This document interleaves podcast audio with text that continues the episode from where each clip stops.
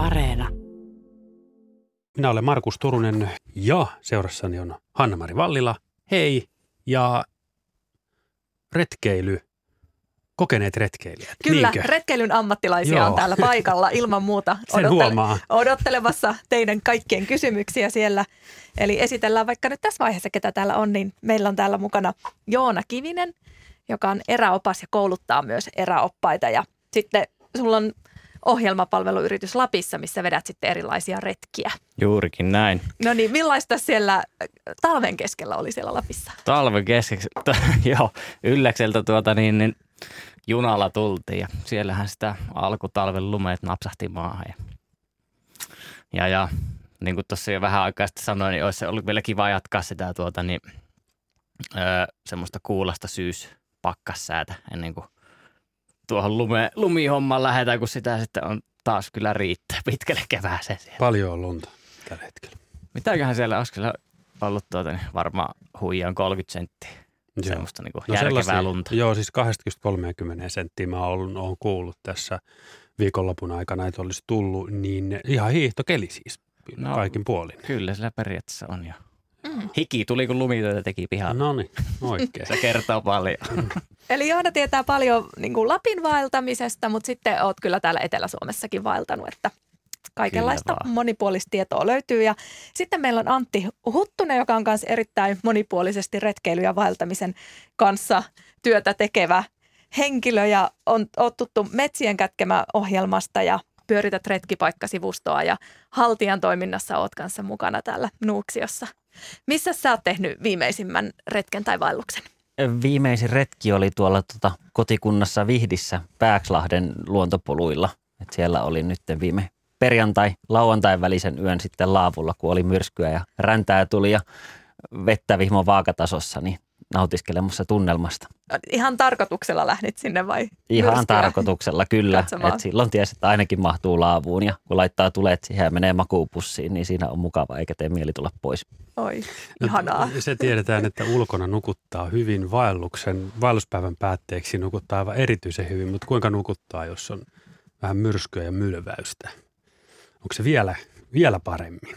se on erilaista, mutta kyllä siellä hyvin nukuttaa. Et siinä tulee just se efekti vielä korostuneesti, että makuupussista, kun, tai kun makuupussiin pääsee, niin ei sieltä mie- mieli tee tulla ulos sitten, kun on tota viileämpi ilma odottamassa ja vaatteet vähän kylmänä, niin siellä oleilee niin pitkään kuin mahdollista. No niin, niin just. Ja silloin tällöin on se nuotio siinä Kyllä. apuna, että, että nyt ei aivan pilkkopimeessä ole.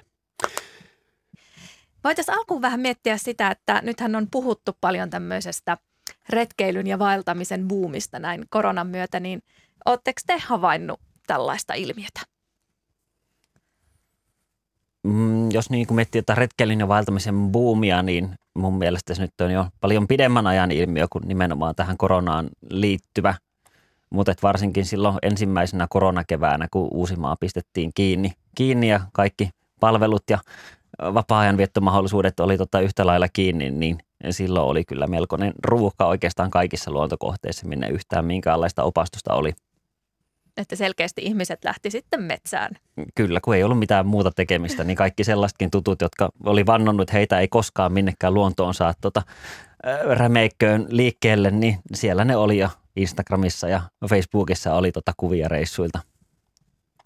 Miten onko se näin. siellä pohjoisessa näkynyt kuinka paljon? No joo, kyllä se niin periaatteessa just noin on, mutta nyt korona, koronavuoden myötä niin mun mielestä jotenkin tuntuu, että siihen on tullut vielä oikein semmoinen niin terävä piikki nyt.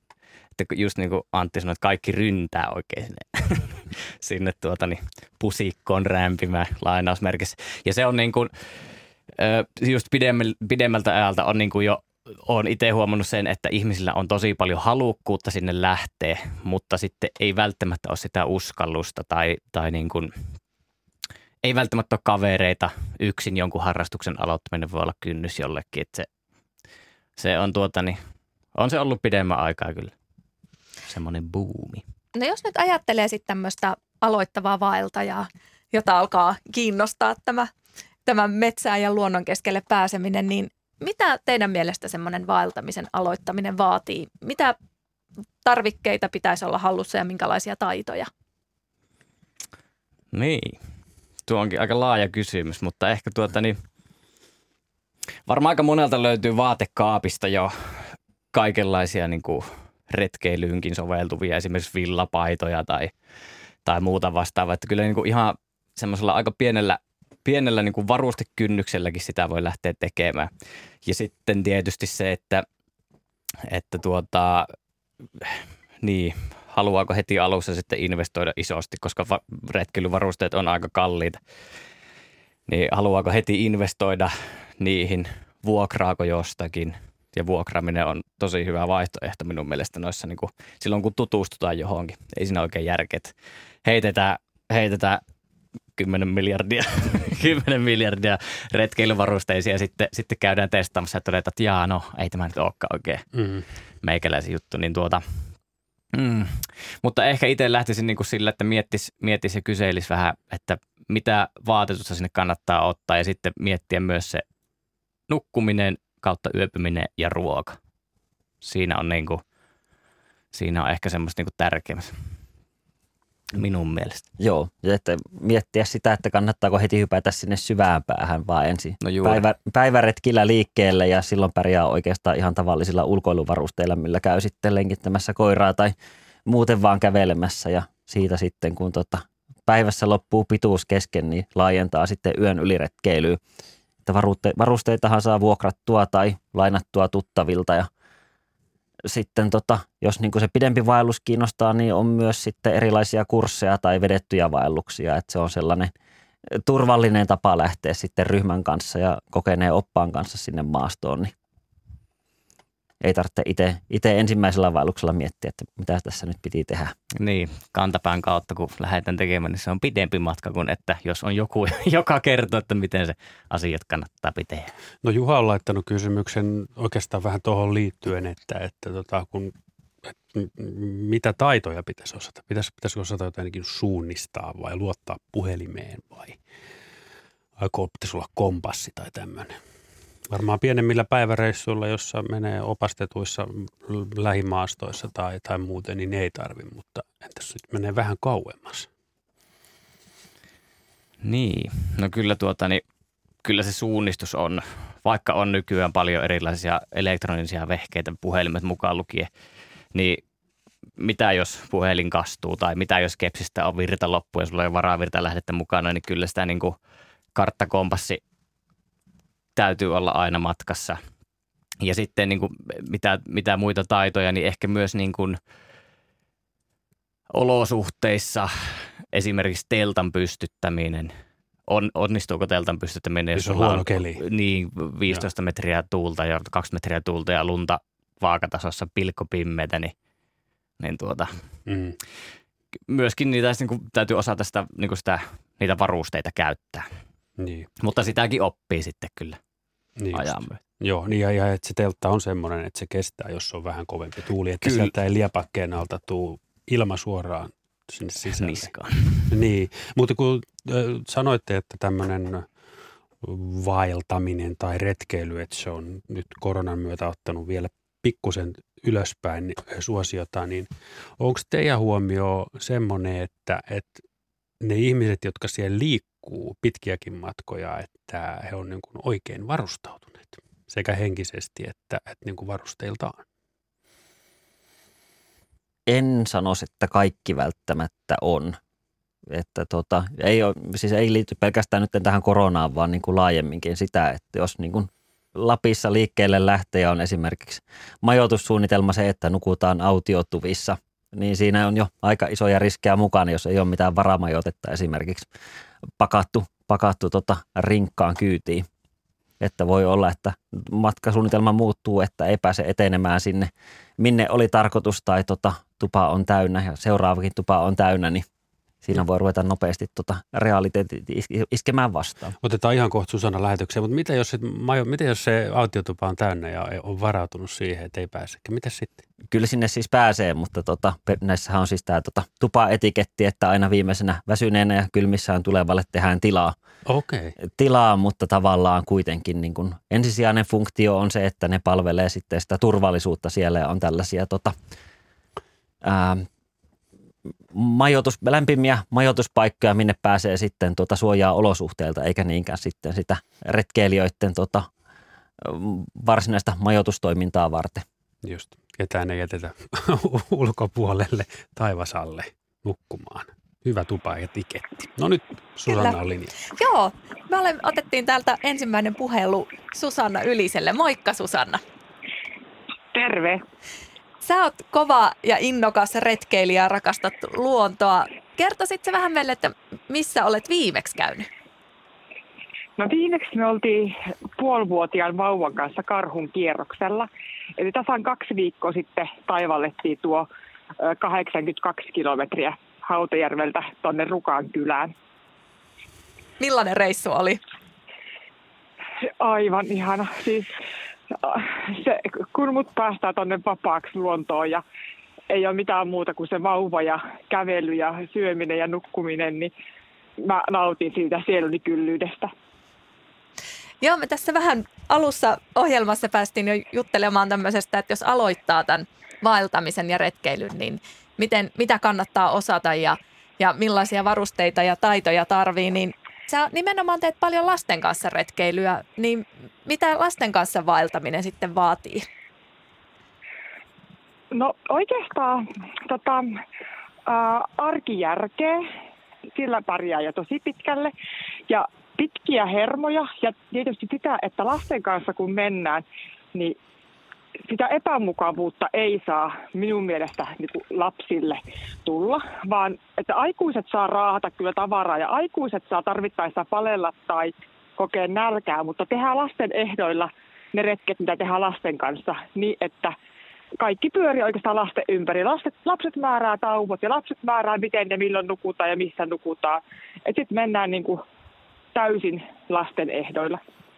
Aivan. Ja onko sulla jotain, monia tuntuu mietityttävän, että uskaltaako lähteä ihan kuinka pienten lasten kanssa, vauvojen kanssa retkelle, niin onko sulla tähän antaa jotain rohkaisevia sanoja nyt ihmisille? No ekaksikin tavallaan, että mitä sitten lasten kanssa retkeilyssä kannattaa ottaa huomioon, niin oikeastaan se lasten kanssa olemista myös retkillä – ja totta kai niin kuin kannattaa tehdä turvallisuussuunnitelmat ja riskin kartoittamiset paljon tarkemmin, kuin on lapset kyseessä. Mutta jos lähtee esimerkiksi lämpimänä kesäpäivänä, jolloin on vaikka lämmin yökin tulossa, niin sitten se, että tavat, mitä voi tapahtua, jos sulla on tarpeeksi juomista, et ole kovin kaukana missään, sulla on hyvät eväät ja on joka tapauksessa niin kuin lämmintä, niin ei semmoisia niin oikeita riskinpaikkoja lähimaastossa hyvällä säällä tehdessä ole siellä yöllä lasten kanssa. Että jos ne lapset ei nuku teltassa, niin, niin tavallaan, että entäs sitten? Kyllä ne viimeistä kolmantena yönä nukkuu. no niin, tämä on hyvä periaate. Joo, me tota, Yle Luonno Instassa kanssa kyseltiin vähän ihmisiltä, että mitä he haluaisivat tietää vaeltamiseen liittyen. Ja siellä itse asiassa kyseltiin vähän myös, että onko ollut lasten kanssa vaeltamassa ja siellä kävi ilmi, että suurin osa ei ole ollut, että ehkä tämä toivottavasti ihmiset rohkaistuu nyt sitten ottamaan niitä lapsiakin mukaan reissuihin. Mutta siellä niin kuin mietitytti tämmöisiä kysymyksiä, että esimerkiksi, että miten saada taapero viihtymään kantorinkassa, niin onko tähän jotain hyvää täsmävinkkiä? On väsyttäminen. Ja tarkoitan väsyttämisellä sitä, että lapsi saa kulkea niin paljon kuin jaksaa. Et lapsen, et lapsi, lasta ei istuta sinne rinkkaan vaan sen takia, että nyt matka etenisi paremmin, ei. Vaan sitten niin, että niin kuin annetaan lapsen juosta ja hyppiä ja pomppia ja määrätään vauhti ja määrätään myös suunta, vaikka se olisikin välillä vääräkin suunta, niin tavallaan siinäkin, että tehdään se lapsen ehdoilla. Ja milloin sitten eteneminen hoituu, niin ainakin meidän perheessä on tehty niin, että kun lapsella on päiväuniaika, niin silloin painetaan. Eli silloin, kun pienin nukkuu, niin sit silloin pyritään menemään eteenpäin sitten ja oikeaan suuntaankin. Aivan, eli tarkasti kannattaa miettiä, että mitä ne päivämatkat sitten oikeasti on, että siinä ehtii olla myös sitä leikkimis- ja pomppimis- ja tutkailuaikaa myös siellä luonnossa. Ehdottomasti. Eli tavallaan sekin, että, että rytmittää sen niin, että päiväunien aikaan, eka, ekat unet kun koittaa, niin siinä vaiheessa on jo teltat ja muut pakattu, niin sitten edetään. Sitten kun tulee seuraava ruokatauko lapselle, niin sitten annetaan, lapsihan voi periaatteessa syödä mahdollisesti osittain pientä evästä myös kyydissä, mutta niin, että se lapsi määrää sen rytmin silloin. Ja äsken oli puhetta tuosta teltasta, niin mun mielestä teltta on ihan ehdoton, koska se juosta, luo sitä joustavuutta. Eli sit se, että kun on se teltta mukana, niin sit päivämatka voi olla tosi lyhyt. Tai sitten se voi olla pidempi, jos lapsi innostuu liikkumaan pidemmälle. Tai pieni tyyppi, joka nukkuukin pitkiä päiväunia. Eli teltta on ihan todella hyvä. Että vaikka on varaustupia ja autiotupia ja kaikkea muita, niin teltta toimii ihan tosi kivasti. Joo. Sitten oli vielä tämmöinen, mitä meillä Instassa tuli yksi kysymys, mitä mietittiin, että, että, että naisia vähän mietitytti se, että miten uskaltaa naisena yksin retkeillä. Sulla nyt tietysti lapsia saattaa olla mukana, mutta muuten oot tavallaan mennyt siellä aikuisena naisena yksin, niin, niin onko sulla siihen jotain vinkkejä tai miten, miten kerro, miten sulla on mennyt siellä? No, mulla on mennyt pääosin todella mukavasti mun reissut. Ja jos mä oon itsekseni liikkeellä ihan yksin, niin silloin mä pyrin myös yöpymään semmoisissa paikoissa, missä ei ole muita ollenkaan lähipiirissä eikä lähistöllä. Ja eihän niinku, metsässä ei tarvitse mun mielestä pelätä kyllä eläimiä ja muita, että ne pelkää sua vielä enemmän. Mutta ö, totuuden nimissä valitettavasti on tullut muutamia kertoja sellaisia, että on ollut mies kaksikko tai miesryhmiä, jotka sitten ovat ehkä ilolientä ottaneet, niin ne on tosi ikäviä tilanteita. Mutta toisaalta ei niissäkään sitten ole ollut mitään vaaran paikkoja. Mutta sanoisin, että äh, siis kannustan lähtemään. Yksi on tosi hyvä lähteä ja ihana mennä. Ja kun välttelee etelän kohteita, että mitä pohjoisemmaksi menee, niin kokemukseni mukaan sitä vähemmän on niin kuin häiriökäyttäytymistä ihmisten puolelta. Ja pääosin retkeilijät on siis ihan tosi ihana ja kohtaamista on todella mahtavia. Aivan, että pääosin kyllä niin kuin, tai ehdottomasti rohkaiset sinne menemään myös naisena yksin sinne luonnon keskelle. Joo, ihan ehdottomasti. Tota, siis yksin vaeltaminen on ihan huippua. Se, että kun saa vaan niin itsekseen olla ja itse, itsensä kanssa keskustella ja olla en mä voisi olla vaan, koska mä yleensä paahdan tää kolmantena jalkana, kun mä itsekseni mutta tavallaan, että ei tarvitse keskittyä kenenkään muun hyvinvointiin tai hyvää oloa tai muuhun, niin suosittelen sitä yksin, yksin retkeilyä ja yksin reissaamista. Se on ihan tosi ihanaa. Ja jotenkin yksin teltasta tai laavussa nukkuminen, niin oi, se on elämän ihania nautintoja. Kerrotko meille vielä tähän loppuun, että minkälainen reissu sulla on seuraavaksi mielessä? No seuraavaksi mun pitää varmaan nyt hyvitellä tälle meidän neljävuotiaalle innokkaalle retkeilijälle tätä, kun hän ei ole karhukierroksella mukana. En keksinyt, miten mä pystyisin tämmöisen pidemmän reissun kantamaan kahta lasta niin tarvittaessa. Niin varmaan seuraava reissu on joku tämmöinen lyhyt reissu, mutta kyllä mä jotakin talvireissuakin suunnittelen, mutta se pitää suunnitella ihan tosi tarkasti ja harkitusti ja käyttää niin kuin kaikkia mahdollisia apuneuvoja ja keinoja – plus, että otan sitten kyllä toisenkin aikuisen mukaan, kun vauvakin on lähdössä sitten myös, myös reissuun. Mahtavaa. Hei, kiitoksia sulle paljon ja ihanaa syksyn jatkoa. Kiitos sitä samaa. moi moi. Moi moi. Täällä vietetään siis Luontosuomen vaellusiltaa kello 20 asti. Vievätkö askeleesi syksyiseen metsään, luontoon – Haaveiletko vaeltamisesta Suomen upeassa luonnossa? Kysymyksiä, kommentteja, kommelluksia, tarinoita, huomioita, vinkkejä, kaikenlaista vaellusasian osalta voi tänne meille laittaa viestinä tai soittaa numeroon 020317600 on puhelin. Mirjam ottaa puheluita vastaan ja WhatsApp toimii Numeromme on 0401455666. Tuli tuosta yksin vaeltamisesta muuten mieleen, että kokeneet vaeltajat Joona ja Antti, meettekö te yksin vai, vai niin muun porukan kanssa? Sekä että. Okei. Okay. Sekä että siinä tuota, niin yhdyn kyllä noihin äskeisiin kommentteihin siitä yksin vaelluksesta, että se on niin kuin, sitten kun sulla on homma hallussa ja yksin pääsee tuolla pitkin, pitkin tuota, niin erämaita painellen, niin se on kyllä... Toimii.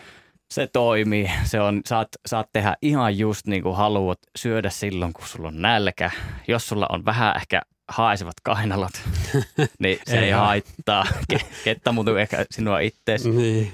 Ja tuota niin, niin Kyllä, siinä yksin vaeltamisessa siinä on kyllä, siinä on herkkuja.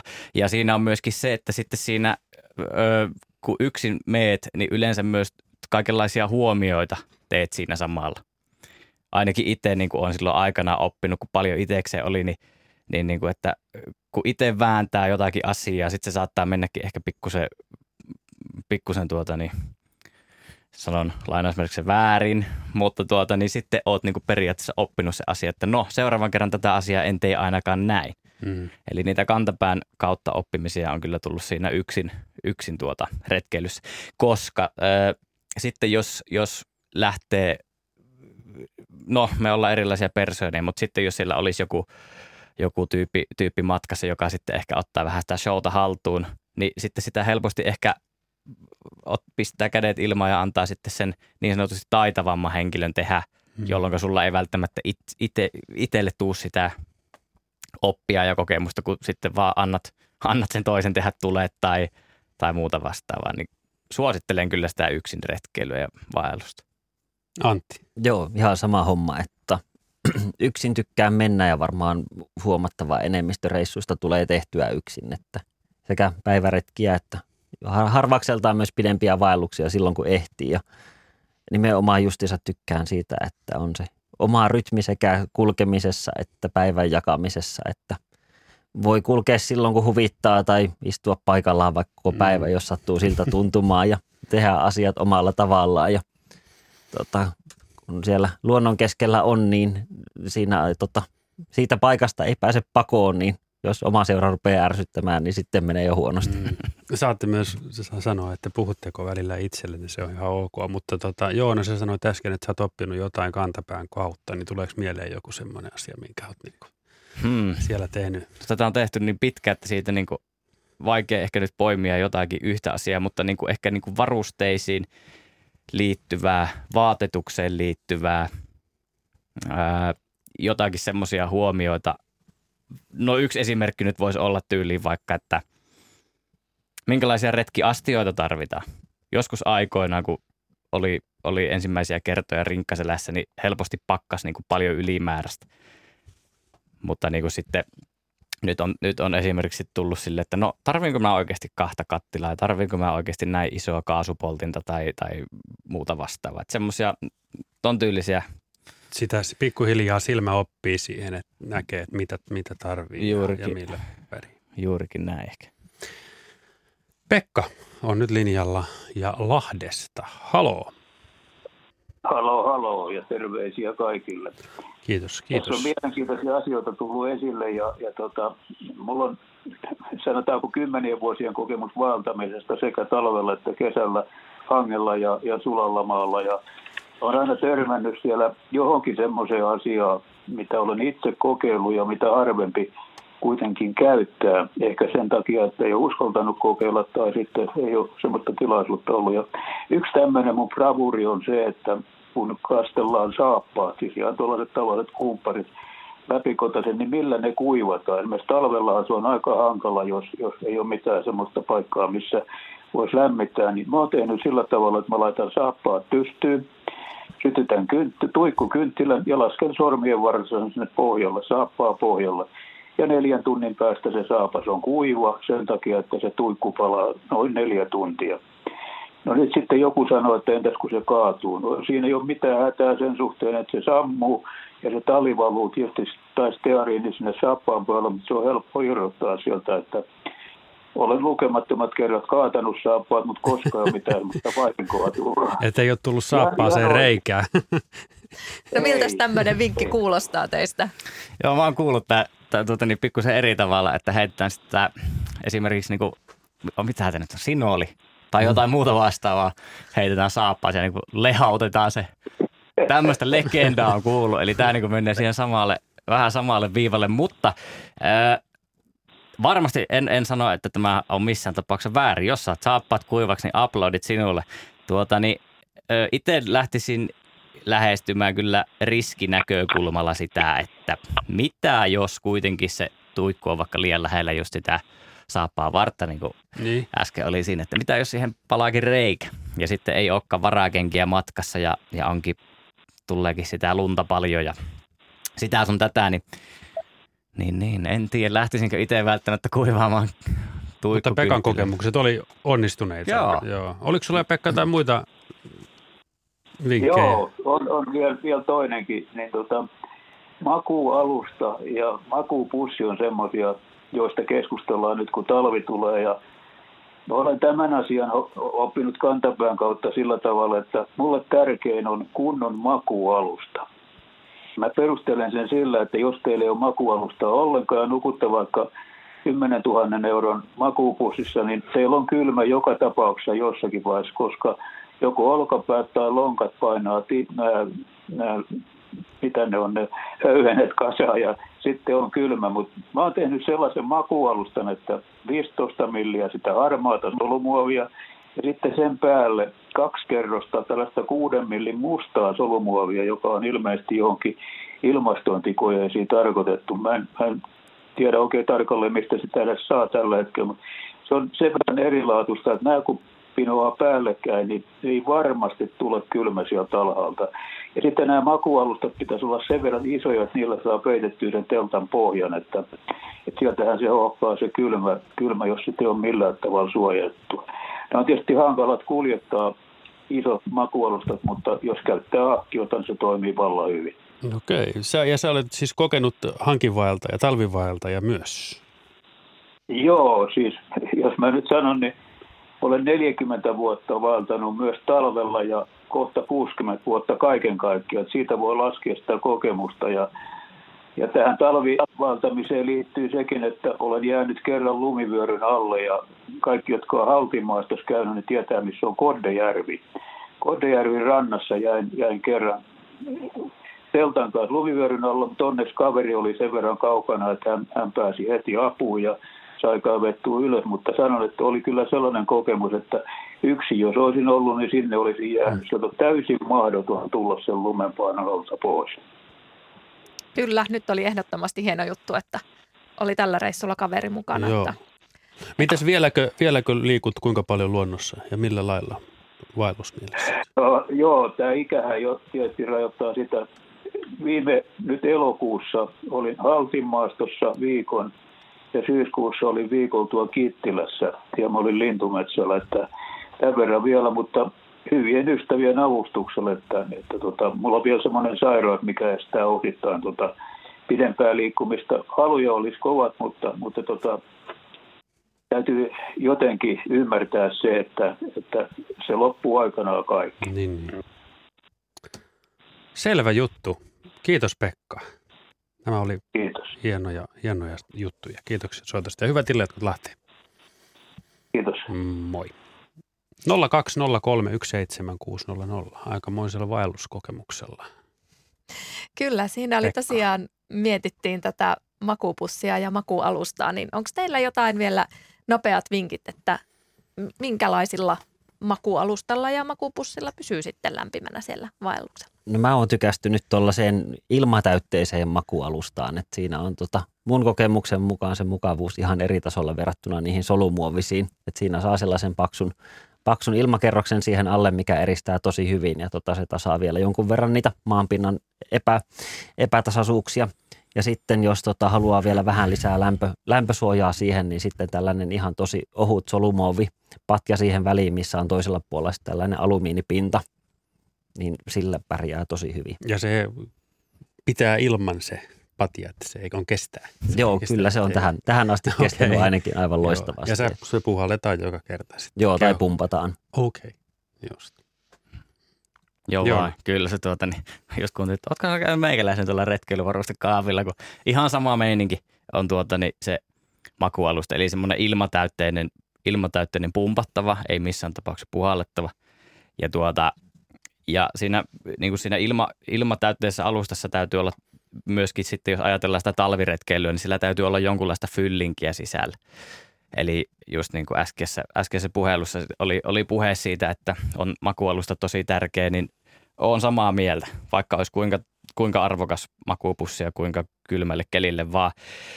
Niin se, että jos maasta tulevaa kylmyyttä ei eristetä ja olkapää, kylki tai vaikka takaamus painaa sen, sen täytteen lyttyyn, niin sinne ei jää sitä ilmarakoa, mitä sinun kehosta tuleva lämpö niin kuin lämmittää. Niin tämän takia siellä makuolossa täytyy olla se joku möyheys sisällä, Joo. mihin se tuota jää se lämpö. Ja tota voi kokeilla sitten, jos riippumatossa sattuu yöpymään tai on päivälläkin, mm. niin siinä huomaa sen, että kun vaikka päällä on tota lämmintä ja olisi minkälainen makuupussi, mutta kun se on siinä painon alla littanassa, niin ei se lämmitä enää sitten. että sinne tarvitsee myös sen eristävän ilmakerroksen. Joo. Kyllä. Toi saappaiden kuivatus oli myös hyvin mielenkiintoinen keissi, koska, koska jos niin kun on, joutuu kävelemään vaikka vuorokauden vesisateessa, niin tietää, että siinä, siis vaikka olisi mitä päällä, niin se, se vesi tulee aina jostain vähän läpi. Ö, entäs tämä talvi kautta hankivaellus? Oletteko te kuinka paljon tehnyt sitä ja mitkä on teidän hu- huomioit siihen liittyen? No se on kyllä kans niin kuin, se on ihan eri maailma taas sitten kuin se kesävaellus. Varusteet on niin kuin, on isompia ja paksumpia ja täytyy miettiä just se lumi, täytyy miettiä, siinä täytyy miettiä paljon niin kuin sitä riski, riskihommaa ja kun ei, jos on kova pakkanen, niin ilman hanskoja ei voi pitkään touhuta. Se on, se on laaja Kyllä, ja siinä ne ka- varusteet myös kastuu, kun ihosta. No ei oikeastaan, jos on kova pakkanen, niin siinä yleensä Silloin. saa aika pitkään pysy, pysymään ne kuivana. Okay.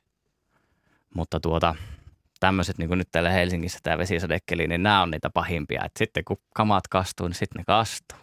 sitten ollaan märissä vehkeissä. Mutta onhan siinä siis riskit ihan toisenlaisia verrattuna mm. kesään, että vaikka kesälläkin on omat riskinsä, niin talvella se pakkanen ja sitten jos nopeasti tulee vielä tuulia, tuuli ja tota, lumi siihen omana haasteenaan, niin olosuhteet on sellaiset, että saattaa taidot tosi nopeasti loppua.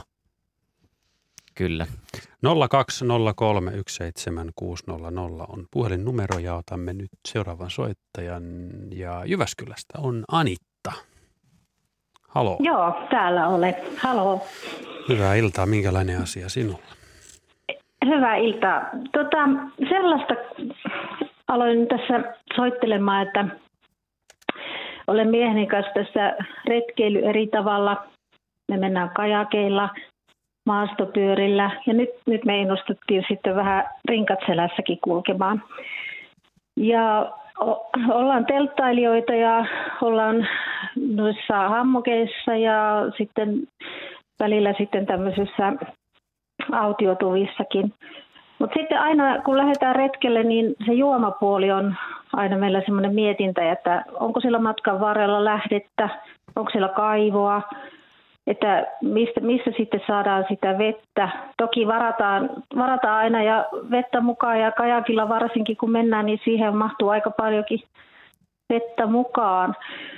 Mutta sitten tota, viime kesänä oltiin tuolla, ää, tuolla, tuolla Isojärven kansallispuistossa ja siellä oli sitten yksi semmoinen nainen yksinään ö, tota, retkeilemässä ja hänellä oli sitten semmoinen vesipullo, semmoinen suodattimella oleva pullo.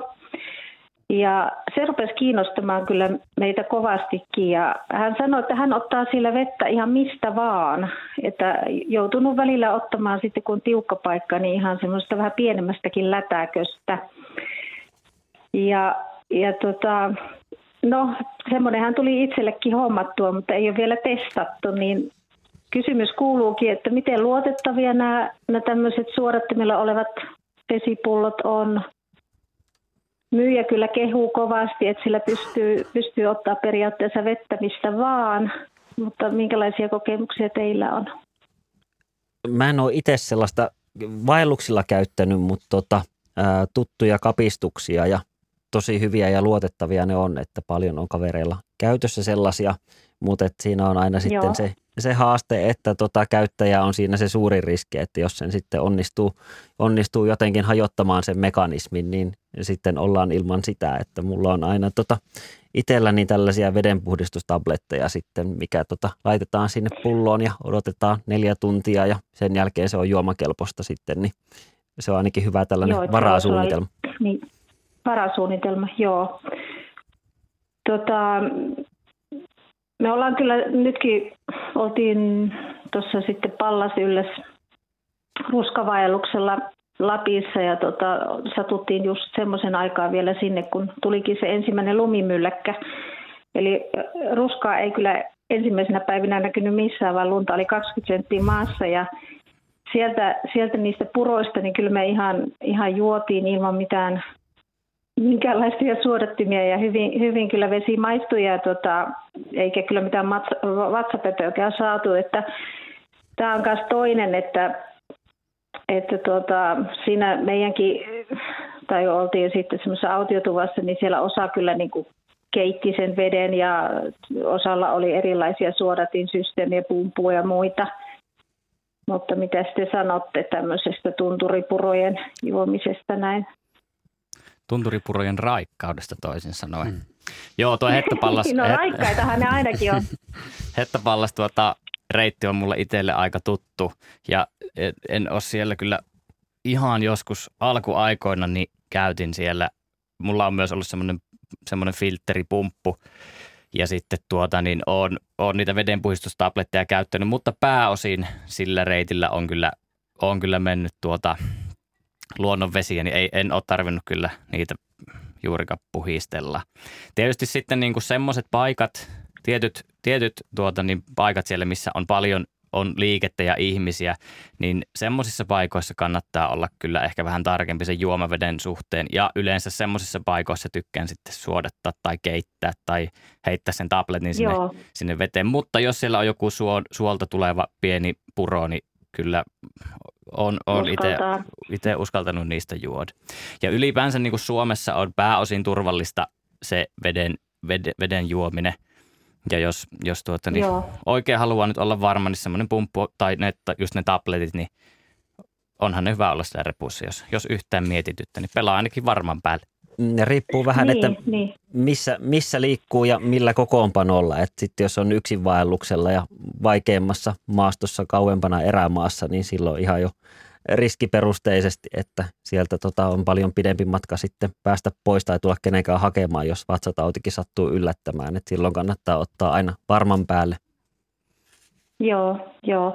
Me ollaan tuolla Kelvenellä käyty melomassa, niin siellä kanssa oli semmoinen tota, nainen, joka oli melonut vaikka missä paikassa yksinään käynyt melomassa, niin hän siinä kun meidän kanssa jutteli, niin tota, hän välillä otti siitä järvivettä tai jänteen vettä ja joi suoraan siitä ja se sanoi, että tämä on sellaista vettä, että ei hän ole tätä missään suodattanut. Ja sitten siinä oli kaksi miestä, tuli kanssa sitten kajakeilla ja hekin sanoi, että Kyllä, tää, tässä kohdassa Päijännettä voi juoda vettä aivan huoletta ja ne oli jostain Etelä-Suomesta. Että meillähän tulee Päijännevesi hanoistakin. Että. Mm. Mutta tota, itse ei olla juotu suoraan Päijänteen vettä sieltä, vaikka se onkin siellä aika kirkkaan näköistä, mutta eihän se mm. välttämättä ehkä ihan puhtainta ole. Mutta... Ennen kuin Anitta sanomme heipat, niin milloin lähdette seuraavan kerran ja onko reissu jo suunnitteilla? No retkelle ei lähetä, mutta ensi viikonloppuna lähdetään maastopyörällä tapahtumaan tuonne Pieksämäelle, Halvehaikkiin, semmoisen hauskaan tapahtumaan. että sinnekin otetaan kyllä vettä mukaan sitten, että no, jaksetaan pyöräillä. Hyvä, loistava homma. Ei muuta kuin mukavaa syksyä. Kiitos soitosta. Kiitos samoin teille. Moi Moikka. Moi. 020317600. Luontosuomen vaellusillan puhelinnumero. Joo, voitaisiin tähän väliin mennä nyt vähän tämmöisen podcast-ohjelman maailmaan. Mä tein tämmöiset riskiretket podcast-sarjan viime syksynä, missä on erilaisia luontoseikkailuita. Ja voitaisiin kuunnella tässä nyt semmoinen pieni pätkä, joka liittyy vähän tähän suunnistamiseen ja karttojen lukemiseen metsässä. Eli tämä kertoo tästä, kun tämmöinen erittäin kokenut vaeltaja Minna Jakosuoni lähti vähän tämmöiselle epäonniselle seikkailulle tonne Lappiin Muotkatunturin erämaahan ja voitaisiin vähän kuunnella, että miten siinä heti siinä alussa jo kävi. Ajatus oli niin kuin pääasiassa kulkea semmoista vanhaa postipolkua pitkin ja vähän sen lähiseuduilla. Se on vanha retkeilyreitti, joka on merkattu viimeksi maastoon joskus, olikohan 60-luvun alussa. Ja tästä alkaa tarina ja reissu, jossa vastoinkäymiset vaan kasaantuu suuremmiksi ja suuremmiksi.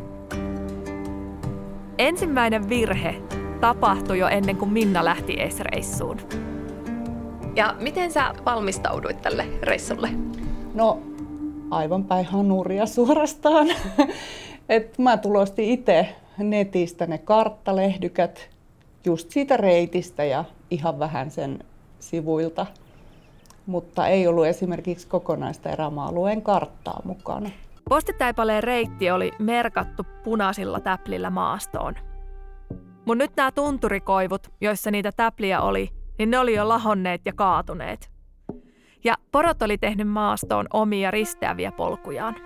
Nämä porojen polut oli niin kuin usein paljon vahvempia, mitä se itse reitti. Niin siinä tosi herkästi tuli tehtyä semmoista, että lähtikin menemään ajatuksissaan semmoista vahvinta polkua, niin kuin aivot totta kai valitsee. Ja sitten kun mä rupesin tarkastamaan, että missä mä oikein oon, että hetkinen, eihän nyt pitänyt tulla vastaan mitään tunturia tai suota, niin sitten mä olin lähtenyt väärää reittiä ja huomasin sitten aikojen päästä. Sitten piti palata takaspäin. Minnalla oli reissussa onneksi mukana GPS-paikannin, jolla hän pääsi sitten takaisin niille tulostetuille karttalehdyköille. Eksyminen on semmoinen asia, joka pelottaa meitä monia. Ja ihmisellä on aika huono suuntavaisto. Me kuljetaan tosi helposti luontaisesti ympyrää. Näin voi käydä varsinkin, jos maastossa ei ole selkeitä kiintopisteitä. Jos on esimerkiksi tiheessä synkässä metsässä tai sitten tuommoisessa Lapin avoimessa maastossa, missä etäisyyksiä on vaikea arvioida. Suomessa tehdään katoamisilmoituksia vuosittain noin 20 000. Tyypillisiä eksyjä on marjastaja tai sienestäjä, joka on saaliin himossaan pikkuhiljaa ajautunut kauemmas lähtöpaikasta ja sitten huomaakin, että mikään maisemassa ei näytä enää tutulta.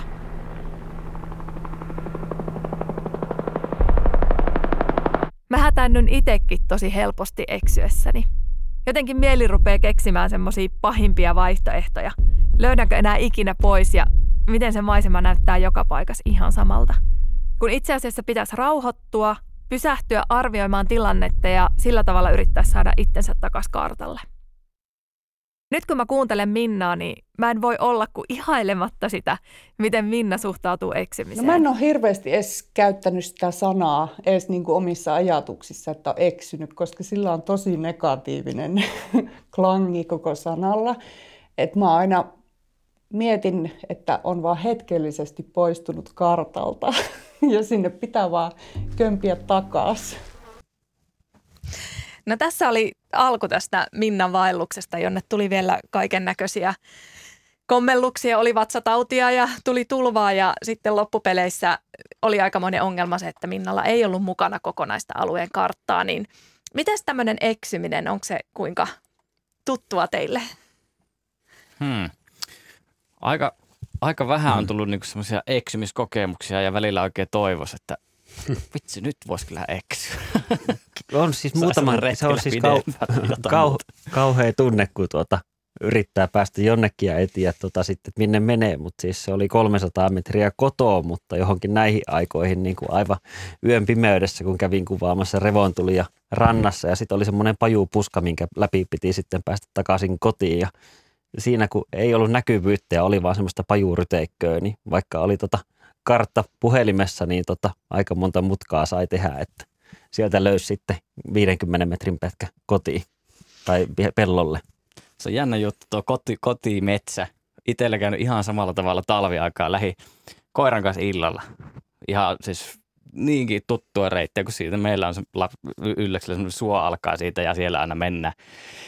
Niin lähdin sinne, sitten siinä alkaa semmoinen pikkuinen vähän tiheämpi metsä ja ajattelin, että menen tästä tuonne yhdelle hakkuaukien reunalle ja sitten tulen takaisin ja lähdettiin sitten otsalampun valossa siellä hiiheltiin ja yhtäkkiä katsoin, että ei vitsi, täällä on niin koira, koiran kanssa joku muukin hiihtämässä, että mikä se ihme homma. Ja sitten kurkin siinä vähän ja että tuolla on joku, jonkun mökin valotkin tuolla näkyy, että enpäs kehtaa mennä. Ja lähdin sitten, palasin, palasin tuota niin omia jälkiä sitten takaisin ja joku ajan päästä katsoin, että jaa, tässäkin on käynyt se. tässäkin ollaan käynyt koiran kanssa suksin kanssa. Ja tajusin, että just se, mikä oli äsken se ympyrä. Mm, niin kyllä. Ihan puhtaasti oli pimmessä metässä mennyt ympyrä Ja, Kyllä. ja tuota, niin, omat jäljet tuli vastaan. Tämä on tuli vähän jostain, semmoinen, että no niin, pitäisiköhän tässä tuota, niin, vaihtaa lajia tai tätä on ihan tutkittu, että ihmiset tosiaan helposti menee sitä ympyrää. Me voitaisiin merijä, merisään jälkeen sitten jutella vielä vähän tarkemmin siitä, että miten aloittelija voisi oppia sen kartanlukutaidon ja kuinka hyvin se pitää sitten osata tuolla luonnossa. Täällä tosiaan vietämme vaellusiltaa ja tuossa ennen merisäätä keskustelimme vähän eksymisestä ja suunnistamisesta, niin se tosiaan tuntuu pelottavan monia eksyminen sinne metsään, niin olisiko teillä jotain hyviä vinkkejä, miten päästä alkuun siinä suunnistamisen opettelemisessa? Niin, joo. Suunnistus on nyt niin kuin yksi, yksi retkeilyn tärkeimpiä taitoja. Ja miten niin kuin sitä ehkä helpoiten voisi vois niin lähestyä, niin jostain tutusta maastosta, esimerkiksi niin kuin täällä etelässä nyt tyyliin vaikka Nuuksion kansallispuisto, niin ottaa sen kartan. Ja sitten katsoo sieltä kartasta, ensin tietysti opettelet, mikä, miltä mikäkin asia siinä kartalla näyttää. Ja sitten kun sieltä kartalta poimit jonkun, että, että jaa, tuossa onkin mielenkiintoinen vaikka joku maaston muoto tai onkohan mitenkään iso jyrkänne tuo on, niin sitten vaan lähtee kylmästi harjoitellen etsimään sitä, kun olet tietysti oppinut ensin sen kompassinkin käyt. Ja se lähtee rohkeasti ja lähtee sillä mentaliteetillä, että ei haittaa vaikka eksytään, koska sitten reppussa on nykyaikaista tekniikkaa, puhelimet, GPS, joka sitten kun heitetään päälle, niin se näyttää, missä sinä olet. Ja sen jälkeen sä pistät itse siihen paperikartalle ja jatkat sitä suunnistusta niin pitkään kuin löydät sen jyrkänteen tai kallion tai Joo. silleen. Mä jättäisin jopa niin kuin alkuun tuon kompassin pois tosta, että ihan niin kuin, ja suunnistustermin, että kartanluku ensi haltuun. Että ottaa oikeastaan sen kartan ja niin kuin lähtee sinne maastoon, niin kuin Joona sanoi, mutta että tarkkailee, kun etenee, että missä sitä tällä kartalla mennään, että rupeaa hahmottamaan sitä, että jos tuossa on tuollaista harjannetta ja tuolla tota, siintää järvi ja tuossa edessä on tuollainen kallio, että varmaan on sitten tässä kohtaa, missä on tota, tuo jyrkänteen käyrä tässä kartalla. Että se on oikeastaan sellainen perus, perustaito, että jos niin se ei ole hallussa, niin kompassistakaan ei ole vielä ihan hirveästi iloa. Totta tuokin. Ja sitten tietysti myöskin ö, metsäsuunnistus versus sitten vaikka avotunturisuunnistus, niin siinäkin on, siinäkin on paljon eroja sitten. Avotunturissa isot Joo. hengit. Tänne oli tullut muutamia viestejä niihin aiheisiin liittyen, joita ensimmäisellä tunnilla käsiteltiin, kuten esimerkiksi tuohon makuualusta keskusteluumme. Niin eh, sissikomppanion alikersantti kertoi, että he armeijassa ollessaan niin tekivät eh, sä- jonkunlaisen kuopan tai haudan, jossa, jonka pohjalle laitettiin kuusen havuja. Sen jälkeen telttapatja ja untuva makuupussi. Tämä oli toimiva. Vähän eh, eh, tämän viestinlähettäjän mukaan ja eittämättä todennäköisesti hyvä, hyvä ratkaisu. Poron talia on kokemuksia. Se on kuulemma kuuntelijan mukaan talvella hyvä makualusta. Kyllä. Mm. Se on lämmin, mutta iso. Se on. Se on lämmin, Painavaa. mutta iso, iso tuota, niin kuljettaa. Mutta tuota, siinä se idea on just se, vähän niin kuin siinä, siinä armeijan kuusenhavukikassa, niin. että eristetään itsemme pois siitä kylmästä, jolloin sinne Just. jää sitä ilmarakoa. Ja se poron talja taas sitten, niin on käsittänyt, että poron, poron tuota, niin karva on ontto, joka sitten luo edelleen tai jälleen kerran sitä ilmarakoa, mitä sinun kehosta tuleva lämpö lämmittää, ja se tekee sitä alustasta niin. lämpöä. Se on niin alkuperäisen asukkaan hyväksi toteamaan ja käyttämään. Ve- juoma, juomisesta, niin, niin, niin jos vesi oli juoksevaa, niin käytettiin lähdevettä. Jos to- toisaalta vesi keitettiin pakissa ja sinne laitettiin teepussit, jolla varmistettiin, että se on- siinä puhdistuu. Tai lumesta sulatettiin trangian päällä vesi ja sinne peruna mu- muussipussi ja lihapullat kyllä maistuu. Onko tämä lumesta sulattaminen ihan, ihan noin niin kuin ok? Tarviiko se mitään erityishuomioita? Alueesta riippuen, että jos nyt te ollaan tuolla Lapin erämaassa, niin se on aika puhdasta, puhdasta lunta, mitä siellä on. Mutta sitten jos on asutusta tai teollisuutta lähellä, niin siinä voi olla sitten tota niin, ilmasta mukaan tarttuneita raskasmetalleja ja muuta haitallista.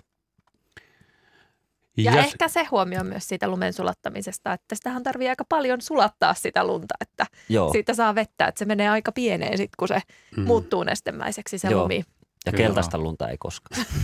Ja sitten vielä lumensulatuksesta, niin sinne, sinne kannattaa aina heittää pieni sydänvesi juomapullosta sinne pohjalle, koska muuten sinne saattaa käydä niin, että jos sulla joku kaasupöhötin paahtaa sitä kattilan pohjaa ja siellä se lumi ei kerkeäkään sulla niin kuin tarpeeksi äkkiä, niin se polttaa sitten sen kattilan tai se lumi palaa pohjaa.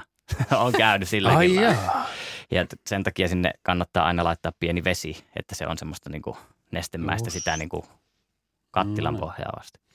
Ja yksi kuuntelijamme, itse asiassa nimensä on Heidiään, kirjoittaa tuohon meidän alkukeskusteluun siitä, että kun on, on vaeltajia enemmänkin liikkeellä, niin Heidiltä on retkeily ja vaeltaminen jäänyt melkeinpä kokonaan pois, sillä koronarynnistys, ruuhkat, meteliä ää, ää, aikaisin aamulla tai myöhään illalla, niin, niin silloin on porukkaa ja hänen mielestään silloin siellä ei niin kuin luonno, luonnossa mieli lepää. Ja tota niin, niin niin, että ainakin Heidi on kokenut tämän sellaiseksi, että hän ei juuri tällä hetkellä eh, retkipoluilla viihdy. Yksi kysymyskin oli, joka tähän kohtaan poimitaan yksinvaellukseen liittyen. Kuuntelija kysyi, että mistä tietää, että milloin olisi valmis yksinvaellukselle. Hän on tehnyt kovasti päiväretkiä, mutta ei oikein tiedä millainen tason täytyisi olla, jotta esimerkiksi vajaa viikon maastossa pärjäisi.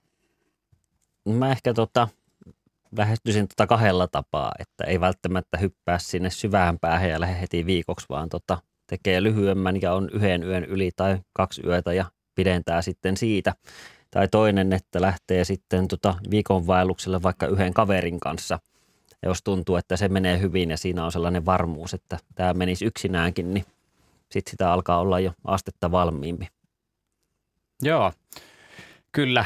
Mä kans siitä, niin kuin, että pikkuhiljaa pienin askelin kohti sitä, sitä tavoitetta. Ihan täysin samaa mieltä. Ja osittain siinä tarvitaan myös pikku semmoista, sanotaan, että potkua omalle, omaa hanuriin, että vitsi, meikäläinen pystyy siihen, rohkaistua siihen hommaan ja lähteä vaan tekemään. Mutta ei välttämättä lähde niin semmoiseen niin sanotusti haastavaan tai omasta mielestä vaaralliseen kohteeseen. Voi valita jonkun kohteen, mikä on esimerkiksi merkattu hyvin. Esimerkiksi vaikka jos Lappiin haluaa, niin Hettapallasreitti. Äärimmäisen hyvin merkattu, helppo vaeltaa. Aika vähän riskejä niin kuin kaiken kaikkiaan liittyy siihen. Se voisi olla tyyliin ensimmäinen semmoinen, mitä, mitä voisi tai mitä kannattaisi lähteä suunnittelemaan. Mm. Ja minkälaisen yksinvaelluksen haluaa, että toi Hetta Pallas on hyvä siinä, että siellä on muita liikkujia sen verran, että jos jotain käy, niin sinne ei kuitenkaan jää sitten yksin, että sitä kautta niin, niin on avustajia varmasti tulossa, että sitten eri asia, jos lähtee sitten jonnekin tota poluttomaan erämaahan. Kyllä. Ja yksi asia, minkä vielä tuommoista yksin, yksinvaelluksesta, niin nostaisin, niin ruokahuolto. Yksin kun lähdetään ja halutaan, halutaan syödä hyvin, niin sekin kannattaa minun mielestä miettiä aika tarkkaan, että mitä kaikkea sinne rinkkaan heittää. Teetkö jotakin, no minkä mä nyt heitän, pestopastaa.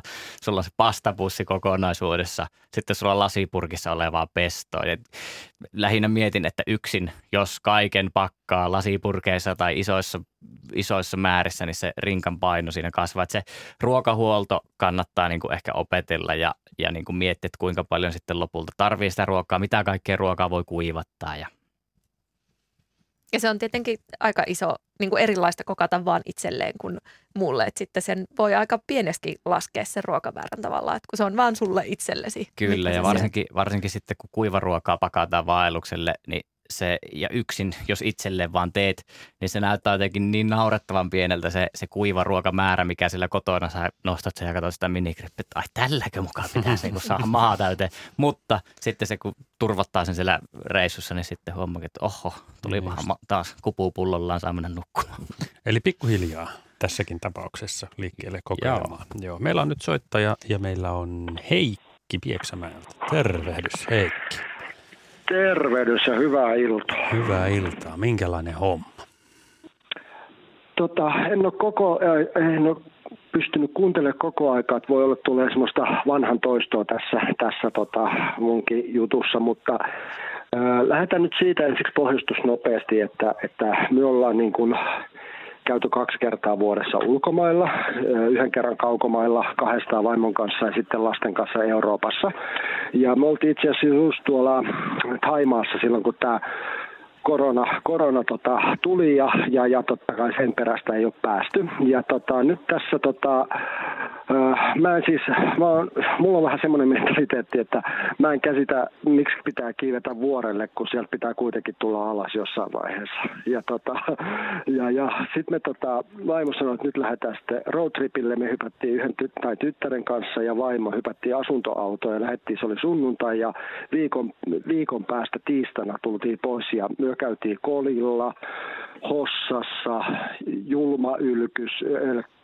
ää, missäs kaikkialla, Pyhätunturin juurella. Ja täytyy sanoa kyllä, että, että no, oli kyllä mielenkiintoinen kokemus että, että siellä kuule samoiltiin siellä Julmala ylkylläkin ja, ja, ja tota, siellä meillä oli, mikä se on se, ei se triangeli, se retkikeiti, mä en muista enää sen nimeäkään. Siellä, Rangia. tehtiin ruokaa. Niin justi, eikä riangeli, kun mä koko ajan puhun riangelista, mä en muista nimeä. No, Se on hyvä lempinimi niin, sille, kyllä. joo. Hyvä karhun karkotin. ja sitten oli se, mä en taas muista sen lin- linnunkaan, mitä siis jos me oltaisiin, niin kuin ei olisi ko- koronaa tullut ja oltaisiin niin kuin taas menty ulkomaille, niin esimerkiksi en olisi varmaan kokenut sitä, että tuli se, ei se mä en muista taaskaan se linnun, linnun nimen, mutta se kaakkuri tai kiikkuri tai joku mikä se tulee syömään kädestä, kun Kuukkeli. laittaa se. Niin just ku- kuukkeli, just kuukkeli. No joo, niin, niin tota, ei, en olisi varmaan ikinä kokenut sitä. Niin Osaatko, tota- osaatko kertoa, että Mm. minkä takia sua ei ennen kiinnostanut lähteä tänne Suomeen reissaamaan? Jaa, nyt en, en kyllä osaa sanoa, että mikä siinä on. Että kyllä mä niin kuin on nyt, siis täällä Pieksämäellä on ihan tämmöinen loistava, mä pikkusen mainostan, niin tämmöinen vedenjakajareitistö ja tota, siellä ollaan kierretty, kierretty ja kävelty. Ehkä No siis kun mentiin sen Julmajollekin, kun mentiin, niin tota, tota, kyllä mä mietin, että, että, että tota, kun oli kauhean juurakkoista ja no, kovaa nousua ja muuta ja lonkkiin sattui ja muuta, kun ei ole tehnyt, niin mietin, että onko tässä mitään järkeä, mutta siis kyllä jälkeenpäin mietin, että oli siinä järkeä kyllä. Et en mä tiedä mikä siinä että en mä ole niin innostunut siitä hommasta. Ja vaimo kävi kuulo päällä, kiilo päällä, jompikumpi, miten se menikään, äitinsä kanssa ja, ja laittoi kuvia sieltä ja, ja oli aivan täpinöissä. Ja se sai tavallaan houkuteltua mut mukaakin ja en mä kyllä kadu sitä lähtöä. Että oli se ihan hieno juttu kyllä. Ja just se Heidin, Heidin, joka oli laittanut, että on niin kuin paljon, paljon niitä porukoita, että me käytiin niin kuin Kolillakin, niin Miia sanoi siis että sitä, että, että hänestä ei kyllä yhtään tunnu, että oltaisiin niin kuin tavallaan niin kuin samoilemassa, että oli tosi paljon porukkaa porukkaa niin kuin siellä ja, ja tälleen näin, niin kuin että sanoi, että ihan, ei, se, se ei tuntunut ehkä samalla kuin hän oli siellä kiilo päällä silloin aikoina, aikaisemmin, ennen kuin me lähdettiin. No haittaisiko sua Heikki se, että siellä oli enemmänkin porukkaa? Ei, ei haitannut, koska, ei mua haitannut, koska siis tota, mullahan on järjettömän huono suuntavaisto. Ja Mm. jos me siellä ei olisi ollut porukkaa, niin mä olisin eksynyt sinne, sinne koli, kolille ja mua Mies varmaan eksyy kolille. Niin, Joo, joo. mua vieläkin varmaan. No, mutta mutta onks nyt- syyskuussa silloin lähti, niin, niin Onko, su, onko suunnitteilla tulevia seikkailuja? Siis tälleen, tälleen vaelluspuolella. Joo, kyllä, siis, kyllä, kyllä mä vähän epäilen. Kyllä toi vaimo tuossa semmoista pientä niin kuin, ää, niin kuin vähän niin kuin heitti ilmoille, että lähettäisiin käymään vielä jossain ihan kahdestaan, koska meillä oli 12-vuotias mukana, niin ehkä sekä, se ei ehkä niin, niin arvostanut ehkä sitä luontoa ja sitä, sitä, niin kuin, sitä kävelyä ja tällaista näin niin kuin siellä, siellä luonnossa. Se, se oli vähän semmoista nihkeetä, että kahdestaan niin kuin lähettäisiin. Ja sitten vielä sama henkenveto sanoi, että siis jos me ei oltaisi menty sinne, niin ei ik- ikinä olisi tullut käytyä missään suurpetokeskuksessa tai ametistikaivoksessa mm. ja tämmöisissä, niin kuin mitä ei niin kuin, en edes tiennyt, että tämmöisiä on olemassa tyyliin. Joo. Kyllä, joo. No, sanontahan, no, sanontahan no, menee, että sanontahan taitaa mennä jotenkin silleen, että ihmiset tuntee paremmin Las Palmasin kuin Suomen jotkut. Mutta se on nyt aina tietysti omia Joo. valintoja. Kiitos Heikki. Tämä oli mainiota Ei ja ei mitään. mullakin menee aina kaikki nimet ja paikat sekaisin, että olemme niin sanotusti samassa venheessä. Joo, kyllä, ei mitään. Hyvät Hyvä. kiitos soitosta. Yes. Moi moi. 0203 17600. Luo vaellusillan numero. Joo. Me tota, Yle Luonnon Instagramissa kyseltiin myös vähän, minkälaisia retkeilijöitä ihmiset on. Ja siellä ainakin suurin osa oli ennemmin päiväretkeilijä kuin viikkovaeltaja. Ja kyseltiin myös samalla tästä teltta, tel, telttailusta talvella, niin suurin osa, noin 60 prosenttia ei ollut koskaan telttailut talvella, että ehkä enemmän ihmiset tekee just tämmöisiä vähän lyhyempiä reissuja ja siitä ehkä sitten rohkaistuu vähän vähitellen tuommoiselle vähän vaativammalle reissulle. Mä voisin sieltä poimia tämmöisen kysymyksen, että sieltä esimerkiksi kysyttiin tämmöistä, että, että olisi kiva kuulla listaus yleisimmistä tarvikkeista, mitä reppuun pakata vaellukselle ja miten vaihtovaatetarve mitoitetaan. Hmm. No tuo varustelista on varmasti niin monta varustelistaa kuin on myös retkeilijää, mutta itse lähtisin, lähtisin liikenteeseen sillä, että sulla on se syöminen, juominen, nukkuminen ja lämpö, eli vaatetus. Ja sitten sen, sen ympärille lähteä sitten pistämään niitä varusteita. Ja se tuota, niin mä en tiedä, uskalla, kannattaako minun myöntää tämmöisessä julkisessa lähetyksessä siitä vaatetusasiasta, että kun ollaan vaikka semmoisella viiden, kuuden päivän retkellä, niin siinä saattaa ne päivät vierähtää ja vaatteet ei vaihdu kertaakaan. Mm. ei sukat, ei alushousut, ei, ei paidatkaan välttämättä.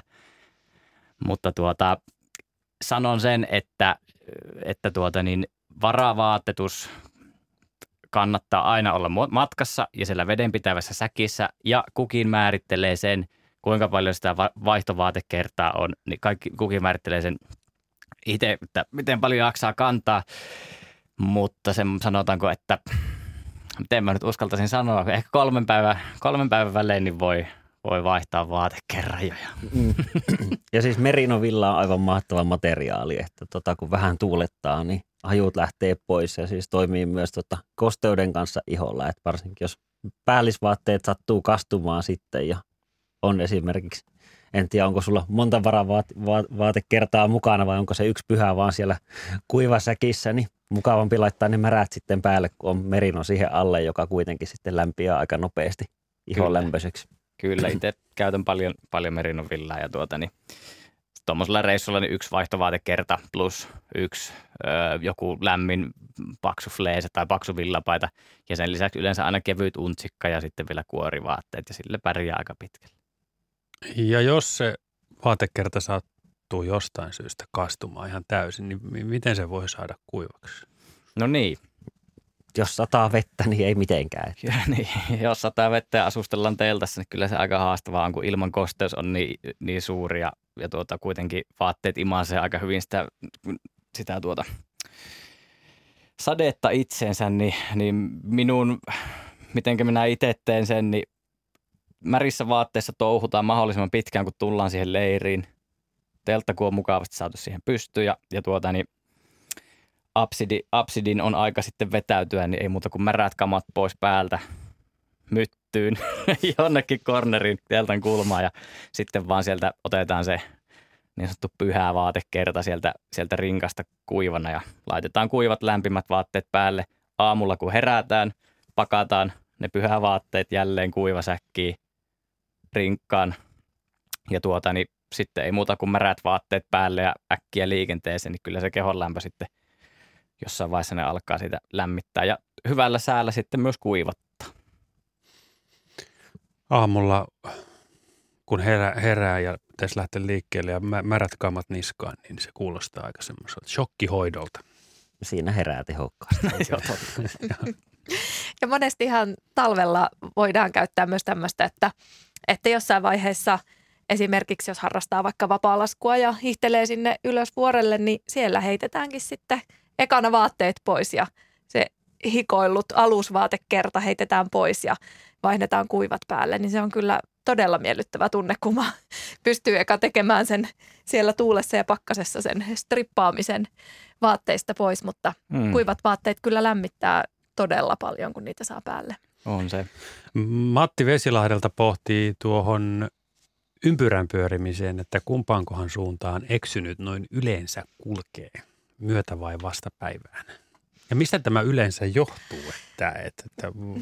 Tässä oli itse asiassa, mä en nyt valitettavasti muista, että kumpaan suuntaan se oli, että tätä on, tätä on tosiaan tutkittu niin, että on ihmiset viety paikkaan, jossa ei pysty ottamaan suuntaa siitä maastosta ja sitten annettu heidän kävellä ja laitettu niin kuin GPS-seuranta ihmisille, niin tässä on siis todettu, että lähes kaikki alkavat jossain vaiheessa mennä ympyrään, mutta nyt en valitettavasti muista. Se oli, siinä oli vielä ihan selkeä suunta, oli kyllä muistaakseni tässä kokeessa löydettiin, että mihin suuntaan Ai yleensä pyöritään. Okei, toi olisi mielenkiintoista. Jos kaikin voimin yrität kävellä suoraan, mutta silti kävelet ympyrään. Kyllä. Erikoinen juttu.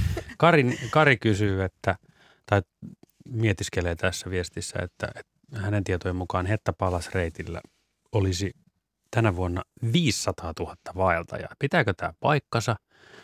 Se tekisi yli 1600 vaeltajaa päivälle. Onks Syvä toi, hiljaisuus. Kuulostaa niin kuin, paljolta, mutta kuulostaa ei nyt välttämättä paljon. aivan mahdottomalta. En, en uskalla kyllä ottaa kantaa ja en tiedä, onko sitten niin kuin, vai on, puhutaanko niin kuin kansallispuiston kävijämäärästä. Niin, niin todennäköisesti niin kansallispuiston kansallis... kävijämäärä, että jos niin kuin noin monta menee tota, päästä päähän, niin se on ei, jo tota, 10 tunt- prosenttia suomalaisista, niin. niin ei se ehkä tota... Tunturit kuluu semmoisella kävelymäärällä. Toi täytyy, täytyy tarkastaa, mutta kuulostaa ehkä enemmän just se kansallispuiston kävijämäärältä. Joo, veikkaisin, että saattaisi olla jotakin semmoista. Hyvä. Voitaisiin tähän väliin itse asiassa ottaa toinen tämmöinen pieni, pieni audiopätkä Riskiretket nimisestä podcast-sarjasta, jota mä tein tuossa syksyllä. Ja siinä itse asiassa tuli tämmöinen aihe, mitä todella, todella moni miettii ja pelkää myös täällä Suomessa, eli karhujen kohtaaminen tuolla metsässä.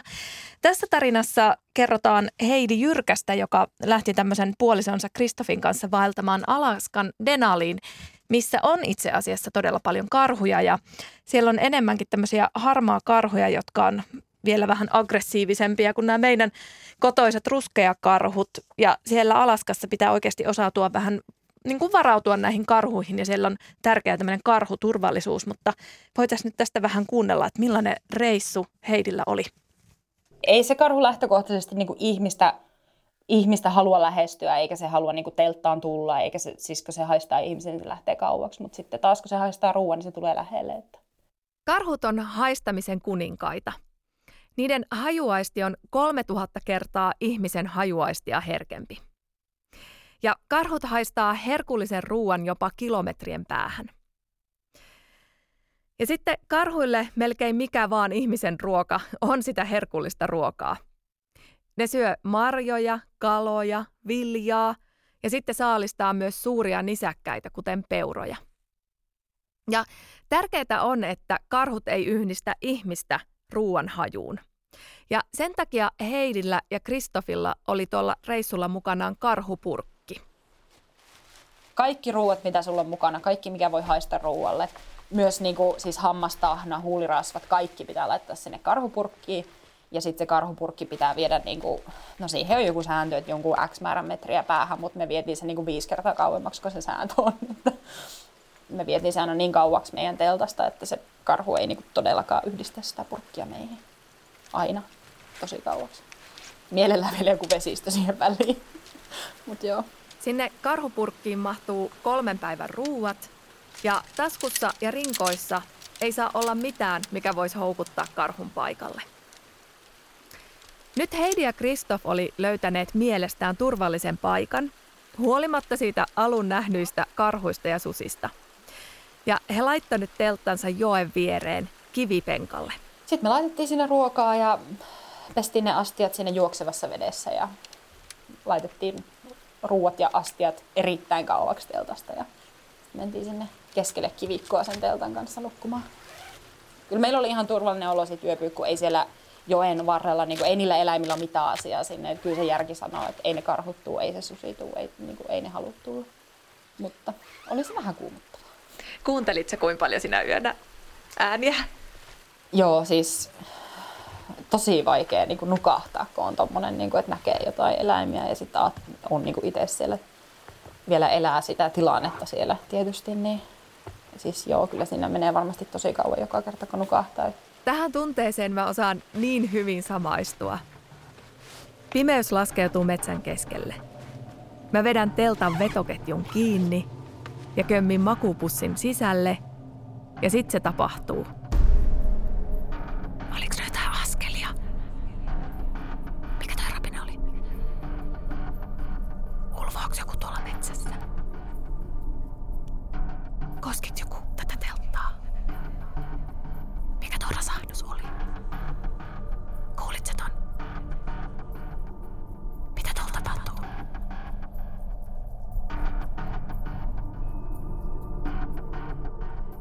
Jostain syystä on ihan varma, että siellä ulkopuolella on taatusti nälkäinen susi tai kiukkunen karhu.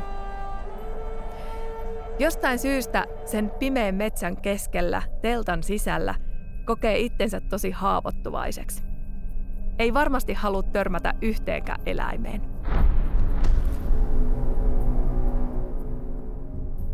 Musta on tosi kunnioitettavaa, että Heidi on pystynyt nukkumaan noiden karhujen ja susien kohtaamisen jälkeen. Joo, tämä oli tosiaan kiinnostava reissu, missä Heidi näki sekä susia, mutta sitten tapas karhu, harmaa karhu Emon ja kaksi poikasta aikamoiselta lähietäisyydeltä. Yle Areenasta löytyy tämä Riskiretket-sarja, sieltä voi käydä kuuntelemassa tämän tarinan, mutta tuossa mä itsekin kuvailin, miten helposti teltassa lähtee mielikuvitus laukkaamaan ja tiedän, että paljon ihmisiä pelottaa noi karhut ja sudet ja muut pedot metsässä, mutta minkälainen uhka ne oikeasti on tuolla Suomen luonnossa? Ei ne oikeastaan todellinen uhka ole, että jos nyt ei satu emokarhun ja pentujen väliin, niin karhujen kanssa tuskin koskaan tapahtuu mitään, että karhut näkee ihmisiä, mutta ihmiset ei näe niitä karhuja, että oikeastaan niin kuin vaaralliset eläimet saattaa olla paljon yllättävämpiä, että esimerkiksi porot rykimä eli kiima aikaan, niin urosporot on aggressiivisia. Tänäkin syksynä Kuusamossa oli tota yksi hyökkäys, kun tällainen oli käynyt ihmisen kimppuun, että tota, se, että eläin on peto, niin ei välttämättä tee sitä kuitenkaan ihmiselle uhkaa. Onko tullut karhua vastaamissa? Karhua en ole ainakaan itse nähnyt. Ainoat niin kuin petoeläimet, mitä on tullut vastaan, niin pikkunen kärppä ja lumikko ehkä. Mulla on ilves tullut Nuuksiossa vastaan ja okay. yksi ahmahavainto, mutta se harmittaa, että karhua ei ole päässyt vielä näkemään. Tuo ilveshän on jo aikamoinen harvinaisuus. Eli se on melkein ennemmin niin päin, että se on hieno hetki, jos siellä sattuukin näkemään jonkun eläimen. Tarviiko Suomessa sitten vaeltamisessa mitenkään varautua näihin petoeläimiin? Hmm, eipä oikeastaan. Hmm. Just niin kuin Antti sanoi, että kyllä ne varmasti juoksee, juoksee karku heti, kun ne vaan saa pienenkin vainut. Tuolla on ihmisiä, niin kuin varmaan käy monelle retkeilijälle ja vaeltajallekin. Mutta siis niin kuin ainut, ainut mitä niin kuin eläin, eläinhommia, mitä niin kuin kannattaa huomioida retkeilyssä, on ehkä ruokasäkit.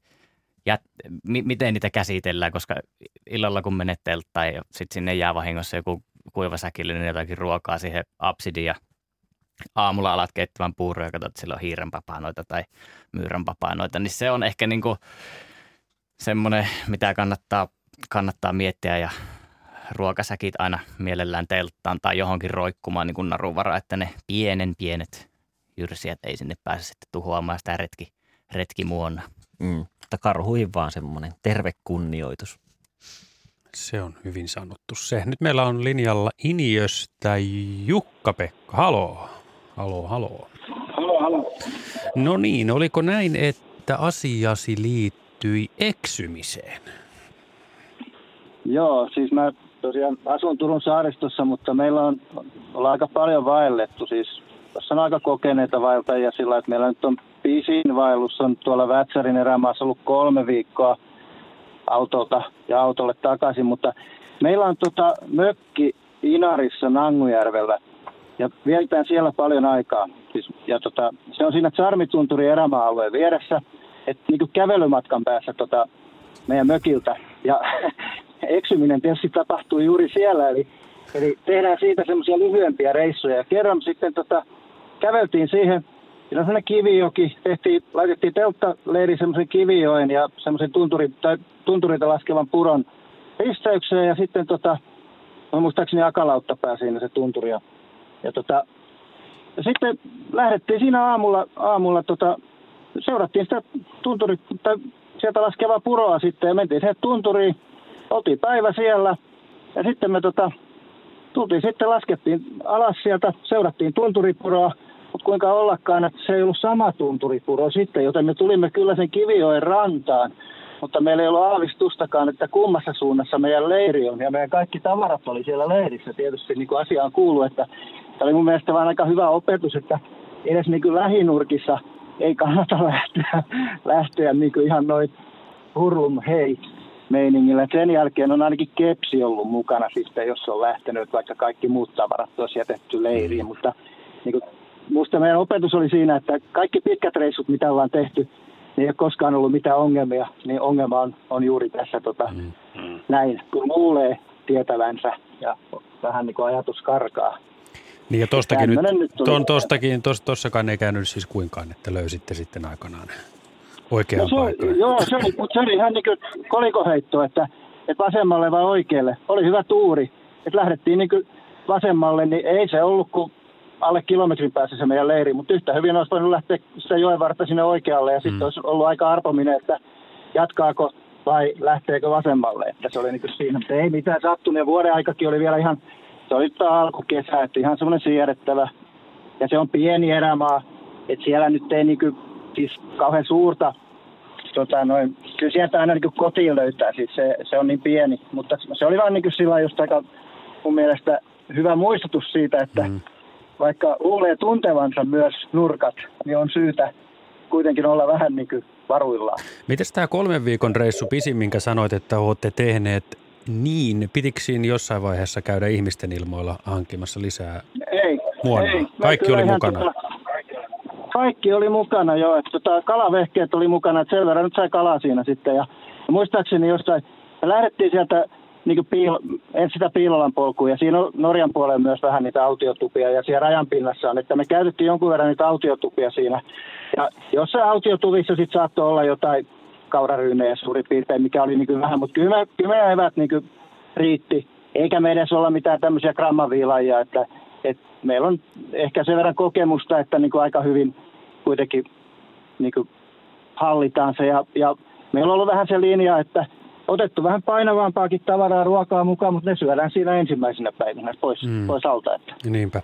No jos on kolme viikkoa ja vähäkään liikkuu, niin käykö siinä niin ajan myötä, että joutuu pistää vyötä aina aamuisin kireemmälle, että mies niin kuin Kyllä siellä paino, joo, joo, kyllä painoa lähtee aika monta kiloa siinä aina, että ei siitä pääse mihinkään. Joo, joo, joo, kyllä. kyllä.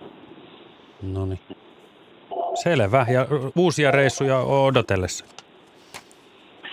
Joo, siis se on, se on niin meillä tukikohta siinä, että kyllä me tehdään siitä koko ajan. Se on, niin kuin, se on semmoisessa hyvässä paikassa, että Sarmitunturi on vieressä, Vätsäri ja UKK-puistoon pääsee Raja-Joosepin kautta kanssa. Että et olen mä esimerkiksi sieltä pyöräillyt tuonne Anterin mukaan tota, sitä rajan pintaa pitkin. Tota, ihan tuommoisen, ei edes minkään kovin, kovin uuden pyörän kanssa, oli siinä vaihteita. Mutta Vaihteet löytyy aina viimeistään reisistä. joo. Sieltä ne löytyy. Tota, All right. Et, joo. Hyvä. Et kyllä ne, niin kuin, mut siinä on niin ne nurkat, missä me lähinnä liikutaan. Okay. Ja, ja myös talvella, mutta ei ole talvella, ei ole telttailtu, mutta ollaan me niin kuin autio. Että liukulumikengät on ihan ehdottomat. Olemme tulleet siihen tulokseen. Joona, sulla oli, ihan Joona, sulla oli nyt studiosta jotain lisää tähän. Joo, vielä tuota, niin just tuohon tuota, tuli mieleen vaan siitä sanoit, että olisi, olisi kannattanut siinä, siinä eksymistilanteessa olla se kepsimatkassa, niin se, tuota, se liittyy myös tämmöiseen niin riskiajatteluun, että jos ollaan pidemmällä vaelluksella ja, ja halutaan sitten tehdä joku päiväretki siitä, tai vaikka illalla halutaan lähteä tunturin päälle katsoa auringonlaskua tai muuta vastaavaa, niin kepsin kannattaa ehdottomasti laittaa merkintä, että missä se oma leiri on. Just tämmöisiä niin kuin kaikenlaisia sattumuksia varten. Esimerkiksi jos, jos kiipeät tunturin päälle ja näet sieltä tuolla kaksi kilometriä tai puolitoista kilometriä alaspäin on se oma leiri ja sitten kun tullakin kauhea sumu, niin tuota, siinä voikin olla semmoinen semmoinen tilanne, että sinne leiri ei sitten enää ilman sitä GPS välttämättä löydy. Niin tuota, Joo. ehdottomasti kannattaa aina laittaa se oma leiri siihen kepsilaitteeseen. Ja sitten niin tommonen, ö, oikeastaan niin kuin, kun, kun puhutaan niistä pitkistä viikon tai kahden, kolmen viikonkin retkistä, niin se ruokahan siellä painaa paljon. Ja, ja tuota, se kuivaus on semmoinen, mitä, mitä tuota, niin suosittelen harjoittelemaan ja sillä saadaan niin paljon sitä painoa pois siitä, siitä ruuasta, että sitten pystyy ihan täydet ateriat kantamaan kolmenkin viikon edestä. Mutta lähdepä kantamaan kolmen viikon tuota, niin kauppakassia tuolla. Aika suurehko, suurehko kauppakassia. niin siinä mielessä ne kalastusvälineet ovat olleet Niinpä. vallan mainio siellä mukana. Kyllä. Hyvä. Kiitoksia Juha-Pekka ja mainiota illan jatkoa. Joo, Hyvä. kiitos. Yes. Moi moi. moi. 020317600 puhelinnumero. Kahdeksan asti jatkuu lähetys. Kyllä. Kerrataanko vielä nopeasti, kun puhuitte tästä kepsistä GPSstä, että mikä se oikein on? Tällainen siis tota, satelliittipaikannuslait, että tuolla menee sitten X kappaletta, en tiedä, siis varmaan satoja satelliitteja, joista sitten tämä tota, GPS-vastaanotin, mikä on tuollainen radiopuhelimen tai vanhanmallisen kännykän näköinen laite, niin ottaa tota, niihin yhteyden ja sitten perusteella laskee sitten, että tässä pisteessä ollaan. Ja näissä nykyisissä on yleensä sitten maastokartta tai jonkunlainen kartta siinä myös mukana, että näkee siitä tota sitten omaan sijainnin siellä ja pystyy lisäämään reittipisteen siihen ja vanhemmissa näkee vaan tota GPS-koordinaatit suurin piirtein. Mutta se ei ole mitenkään riippuvainen kännykkä kentistä, verkoista eikä mistään, että se sitten toimii ihan kaiken näköisissä erämaissa. Mm, joo, melkein kaikkialla toimii. Et sitten jos sattuu olemaan jossain jyrkänteen katveessa, että sieltä ei ole sinne taivaalle esteetöntä yhteyttä, niin sellaisessa niin signaali ei välttämättä sitten kanna. Niin, se ei ole siis puhelin. Puhelinta ei voi käyttää tähän, ei. No siis puhelimissa on satelliittipaikan, niin, mutta jos niin kuin haluaa turvallisen vaihtoehdon, niin suosittelen GPS, että puhelimen akku kestää okay. sitten määränsä ja riippuen tota merkistä, niin voi olla, että kun tulee vähän kylmempää, niin yhtäkkiä sitä, jos akku onkin hyytynyt nollille. Totta. Kyllä, ja just tuosta tuli mieleen, että se kepsi tai se puhelin ei saa olla niin kuin ainut suunnistusväline silloin, kun ollaan pidempien matkojen päässä. Just sen takia, että, että tuota, jos siitä virta, virta loppuu tai käy muuta, niin niin, niin enemmänkin kepsiä käytetään, tai miten itse käytän, on se, että se on niin kuin varalla siellä rinkassa repussa ja sitten kun painellaan menemään kartan, paperisen kartan kanssa, niin siitä kepsistä on sitten aina mukava katsoa, että ollaanko niin kuin mm. tarkistaa omaa suunnistustaitoa. Että usko vielä... loppuu, niin, niin sitten tarkastaa. Niin, että, että kyllä. vitsit, nyt en tiedä. Sitten navi, kepsi navi. Mutta kyllä, kepsistä katsotaan missä ollaan ja siirretään sitten niin kuin omaa sijainti paperikartalle ja paperikartan kanssa jatketaan ja sitten taas jossain vaiheessa voipi tarkistella okay. omaa sijaintia. Tässä lähetyksessä on muistaakseni ainakin kerran mainittu sana hamok, jolla kaiketi tarkoitetaan riippumattoa. Onko näin? Joo. Kysymys kuuntelijalta tulee riippumatossa yöpymisestä, että saako riippumatossa yöpyä kansallispuistoissa ja entä luonnonpuistoissa tai luonnonsuojelualueilla? Retkeilijät Halsualta miettivät tämmöistä.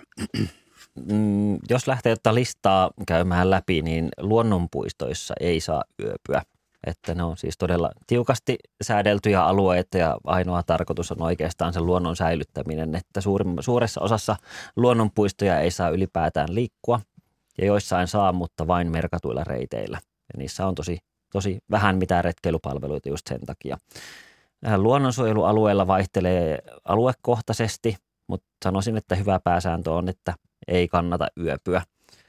Äh, kansallispuistoissa äh, on määritelty monessa tosi tarkasti, että missä yöpyminen on sallittua ja niin kuin nimenomaan vaan niillä paikoilla sitten myöskin, vaikka olisi tota hämmokissa tai riippumatossa, niin yöpyminen on mahdollista. Että, niin, että siinä, siihen ei päde mitkään erityissäännöt siihen. Ei se mitenkään vapauta, vapauta niistä säännöistä, että ei ota, niin kuin, säännökset ei ota kantaa siihen, että riippuuko puussa vai nukkuuko teltassa, että samat säännöt pätee. Tässä on itse asiassa, tämä oli hyvä kysymys siinäkin mielessä, että monesti voi olla aika vaikea saada sitä tietoa, että mitä missäkin paikassa saa tehdä, mitä saa tehdä kansallispuistossa, mitä saa tehdä luonnonsuojelualueella. Niin mistä tämmöistä tietoa voi löytää ennen kuin lähtee retkeilemään ja vaeltamaan ja mitä on niitä asioita, mitä yleensä rajoitetaan? No siis luontoon.fi verkkosivusto, mikä, mikä, mitä Metsähallitus ylläpitää, niin sieltä löytyy sitten kaikki kansallispuistot ja retkeilyalueet ja luonnonpuistot. Ja siellä on tosi selkeästi koottu, kun lähtee vaan käymään läpi, että missä on mikäkin asia sallittua. Sallittua ja tota, jos haluaa niin kuin vielä syvemmälle siihen tietoon, niin tota, googlaa kansallispuistojen hoito- ja käyttösuunnitelmia, niin sieltä löytyy sitten no tosi perusteellisesti, että mikä missäkin alueella on mahdollista ja sallittua. luonnonsuojelualueista löysy, niitä on siis niin laajalla skaalalla, että tiedon löytäminen voi olla vaikeampaa, mutta että jokaisesta alueesta on tehty aina sitten jonkunlainen suojelupäätös. Ja niin kuin sitten siinä suojelupäätöksessä oikeastaan mainitaan ne asiat, että minkä takia se on perustettu ja mikä siellä on sallittua ja mikä siellä on kiellettyä. Ehkä noista kansallispuistoista nostaisin esiin vielä, että sen lisäksi, että katsoo niitä retkeilyrakenteita, niin kannattaa tutkia karttaa. Siellä voi olla tällaisia termejä kuin virkistysalue ja syrjävyöhyke, tai virkistysvyöhyke ja syrjävyöhyke ja rajoitusvyöhyke. Niin rajoitusvyöhykkeet esimerkiksi on sellaisia, että sinne ei ole mitään asiaa sitten edes tota, kävelemään, että ne on vaan nimenomaan sitä kansallispuiston pyhintä tarkoitusta, eli luonnonsuojelua varten.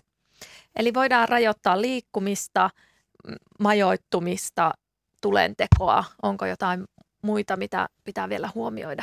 No, lemmikkien kanssa liikkuminen oikeastaan, että koirat pitää pitää aina kytkettyinä, että ei riitä se, että ne olisivat välittömästi kytkettynä, vaan sen pitää olla aina siinä hihnassa.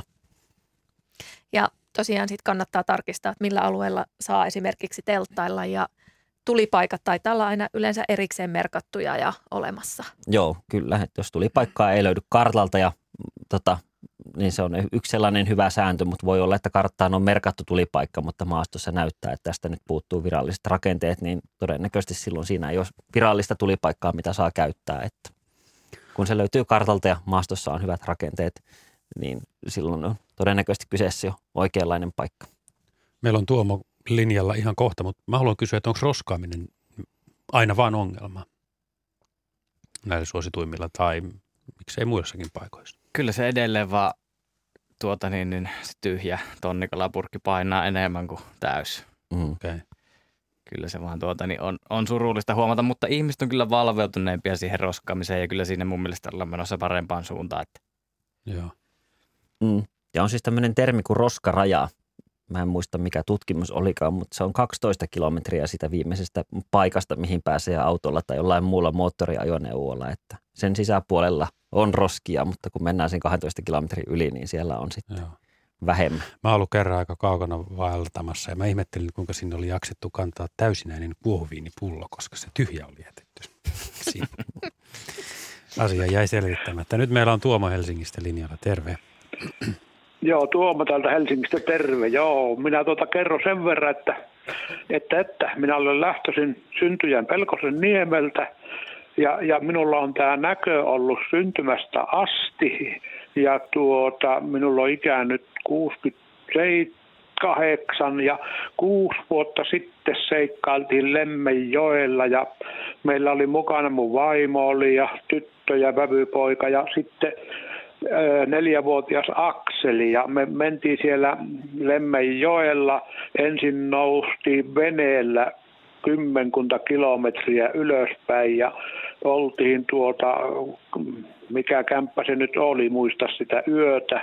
Illalla mietittiin ja suunniteltiin sieltä kymmenen kilometrin kävelyä kulta satamaan ja mä että voi kauhia, kun huono kunto. Ja no sitten sitä tuli aamu, juotiin kahvit, leivät ja kaikki syötiin ja vettä pulloon. Ja sitten käveltiin ihan rehellisesti sanottuna poropoloku ja siellä oli kantoja ja kiviä ja vaikka mitä, mutta en kyllä niin kuin kertaakaan kaatunut. Ja minä voin sen sanoa, että minä olen ollut lapsesta asti heikko näköinen ja olen kulkenut mettät joka paikassakin Pelkosen niemellä. Ja mä olen nyt täällä Helsingissä ollut 50 vuotta, no sitten me lähdettiin tuota seikkailemaan sieltä mökiltä ja meidän poi, tyttären poika Akseli oli neljän vanha ja minä näin kuitenkin, kun hän käveli minun edessä ja minä sanoin Akselille, miten sinä nuin kävelet polun molemmin puolin ja poika tuumasi siihen, että minä katselen luontoa. Hmm. Neljän vanha oli. Ja no sitten, sitten tuota, hän jossakin vaiheessa sitten sitten tuota voimat loppu ja isä nosti sen rinkkaan ja poika istui rinkassa ja pää heilu sinne ja tänne. Ja no sitten minä otin vävypojan Petrin tuosta repusta kiinni, että mä pysyn perässä ja käveltiin se kymmenen pol- kilometriä ja lähettiin sieltä mökiltä, niin otettiin vettä muovipulloon ja no sitten meillä vesi loppu tietenkin välillä ja välillä ja me, että no tulee se purokin jostakin laskee alas ja purosta vettä, sitten muovipulloa ja kylmää vettä ja se oli, voi että se oli hyvää 25 asteen helteellä ja No sitten täälläkin puhuttiin täällä Helsingissä, että me otettiin sieltä purosta vettä. Ihmiset sanoivat, että kai te vain purovettä juonut. Minä kysyn sitten, että mikä siinä nyt on, että vapaasti voitte juua niin kuin Lemmeenjoenkin vettä. No sitten tuli se pää, pääpaikka tuota kultasatama, mistä lähtee nämä kullahuuhtojat ja porukka sitten sanoo, että nyt paistetaan makkarat ja minä sanon, paistakaa, minä istun tässä, tule nyt tuonne nuotiolle. No minä sitten sanon, että jos mulle tuota makkarat, niin kyllä minä syön. Siis minä, mulla oli kunto, mulla vo, voimat loppu. No sitten minä sain makkara, niin kyllä oli ilo syödä hyvää paistettua nuotio makkaraa. No sitten tuota, sieltä oli niin kuin veneellä lasku, mä muistan sitä paikkaa mihin se oli, mutta se oli enemmän kuin 10 kilometriä, se oli kahdelle, rekister, kahdelle toista rekisteröity ja ammattimies laskettiin sitä Lemmenjokia alas, siellä oli pikkusia koskiakin, niin ne kosket kans alas ja sitten tuli auto, mistä lähdettiin tuonne tonne Inariin, mikähän Nellimöhön ja ja siellä sitten saunat tietenkin kaikki ja lämmiteltiin ja, ja, ja tuota, sitten tuli yö. Minä että voi kauhia, mitä mulle nyt tapahtuu. Minä että onko tämä jalassa veri tullut karmea ja minähän tietenkin kun kaikki herää, mikä sulla on. Mulle tuli suonen veto tietenkin. Ja se, se oli tuskanen suonenveto ta, taas. Mulla sitä silloin tällöin vieläkin on joskus joskus. Ja tämmöinen seikkailu oli ja, ja minä olen monille meikäläisillekin täällä Helsingistäkin sanonut ja ympäri Suomia, että menkää vain, älkää peläkkö, mitä minä puhun. Just, kyllä. Olipa että, hienoa, että, että, että he... uskalsit lähteä ja et antanut nyt näönkään rajoittaa tässä hommassa. Että näinhän se on, että e... kyllä, aina niin, kannattaa lähteä. Ja mi- niin, ja mulla on niin se, niin kuin minä sanon, että mä oon lapsesta asti, syntymästä asti ollut heikko näköinen, ja minä olen siellä Pelekosen niemelläkin seikkailu kaiken maailman kalareissuja veljien ja serkkujen kanssa tehtiin, niin eipä siellä joskus minä humahutin tietenkin ojahan putosin, kun en ruohikosta nähnyt sen. Eihän siinä käynyt muuta kuin kengäkasta. niin just. Mahtavia muistoja, hienoja tarinoita. Niin, niin, ja sitten joku on mulle sanonut, että sun pitäisi kirjoittaa näitä, että kun sä oot niin hyvä puhumaan, mä, että minä en osaa kirjoittaa, että mä en osaa niitä tekstiä niin sovitella. Ja, mm. No just meinasin sanoa, että tuossa on tuommoista tarinankertojan kielenkäyttöä sinulla, kun poika katselee luontoa ja menee kummankin puolen polkua kulkee. Niin ja mä, että miksi, miksi sä Akseli kävelet noin, niin Akseli sanoi, minä katselen. Mm, kyllä, joo. Mitä, mitä luonnossa on. Mm. Ja siinähän on katseltava. Ja Akseli on, ak, jo, niin, ja Akseli on nyt kymmenen vanha. Aivan, joo, totta, että hänelle on tullut sen verran niin, tässä vuosien niin. varrella ikää lisää. Kyllä, kiitoksia niin, Tuomo. Niin, joo. Joo, kiitos. Joo. Kiitos se, se, oli, se, se kyllä jää, jää tuota muistoa ja kyllä minä olen unissakin monta kertaa kävellyt sitä reittiä. Uudestaan ja uudestaan. Hyvä, kiitoksia. Mut, mutta kaikki rohkeasti menkää. Joo, kiitos, hei. Moi moi. Näin siis Tuomo tarinoi. Tuossa ehkä yksi, mikä mulle tuli tärkeä asia mieleen, oli tämä, että jos voimat loppuu ja sitten piti saada ruokaa, niin ilmeisesti yleensä kannattaisi kuitenkin syödä ihan ennen kuin ne voimat on loppu, että yleensä se ongelma onkin se, että on ihan energiat lopussa ja tarvii vähän ruokaa sinne koneistoon on, kuinka tärkeä juttu teidän mielestä säännöllinen syöminen siellä vaeltamisella on? Se on ihan perusasia, mutta oikeastaan niin kuin tuohon sellainen yksityiskohta, mitä niin kuin mukaan pakataan niin riittävästi herkkuja, että sitten sokeria ja muuta nopeaa energiaa, että Se on sitten sellainen ensiapu, millä saa sitten ratkaisevat 15 minuuttia tai puoli tuntia sitten voimia, mm. jos tota, on unohtunut. Lyhyemmällä vaelluksella voi tietysti vetää niin sanotusti vähän ylineen, mutta että vedätte pitkät vaellukset, niin onko tämä tämmöinen niin lakisääteinen, että aamupala, sitten pari tuntia, välipala, pari tuntia, lounas?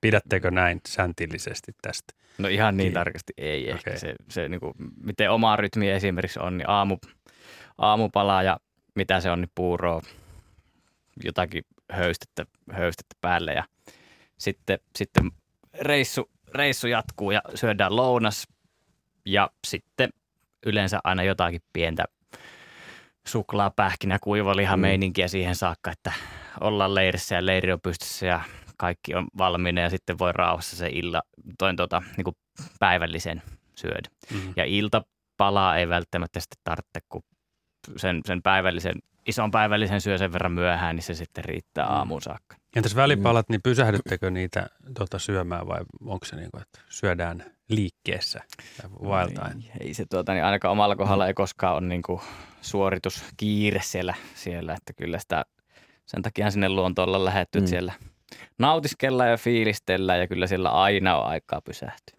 Mm. Kyllä että niin kuin useimmiten pysähtyy, mutta joskus sama kuin napostelee elokuvaa katsellessakin jotain herkkuja, että siinä tota, muutama pähkinä silloin tällöin kävelyn lomassa. Niin. Joo. Kysymys hammokkiin liittyen, tai itse asiassa Eki kirjoittaa, että riippumatto on hyvä, kun on kunnollinen matto, joka on kaksoispohjainen, jonka väliin saa makualustan. On hyvä ja kevyt kannettava. Niin, Eki Varpaisjärveltä. Niin, eli siis hammokkiin pätee samat asiat kuin kuin tota, tähän teltassa käytettävään alustaan. Että sekin, se, siellä pitää olla myös hyvä fyllinki alla. Kyllä, ja siinä sen niin kuin pakkasella huomaa jopa nopeammin kuin tota maata vasten, että kun siinä on vaan tota, se littanaksi painunut makuupussi ja kylmä ilma, johon tuuli pääsee puhaltamaan, niin tosi nopeasti tulee vilu. Ja nyt tosiaan mennään talvea kohti jo siellä pohjoisessa on se ihana lumipeite jo, niin nyt jos miettii, että haluaisi tässä kohta puolin esimerkiksi lähteä vaeltamaan, niin minkälainen olisi tämmöinen sopiva loppusyksyn tai alkutalven kohde, minne voisi mennä? Hmm. Pohjoisessa on omat haasteensa siinä rospuuttoajassa, koska lähet sulamaan aikana retkelle, nukut yön ja siellä saattaa kyllä täys talvi. Mm, en, koht, kohteet, kohde, ja hyvä kysymys. Siis olosuhteet on haastavat kaikkialla, että välttämättä, välttämättä ei ehkä niin kuin ensimmäistä pidempää vaellusta kannata ainakaan näinä aikoina lähteä tekemään. Joo, ei. Se on kyllä ihan totta. Tai jos, jos esimerkiksi sinne pohjoisen suuntaan lähtee, niin sitten kannattaa varautua lumikengille tai, tai sitten vaikka ne liukulumikengille heittää reppun paralta. Mikä tässä syksyvaeltamisessa on sitten semmoinen kaikkein vaikein asia, mikä ehkä pitää osata ottaa sitten huomioon? Kyllä mä nostaisin tuon kosteus mm. ja niin kuin sen kautta tuleva kylmyys ja kyllä se on niin kuin, märkyys on pahin vihollinen mm. minusta. Vettä on paljon pahimmillaan sekä ilmassa että maapohjassa ja tota, tuuli voi sitten auttaa siinä ja ilman lämpötila on aika matala ja pimeä tulee tosi nopeasti. Mm.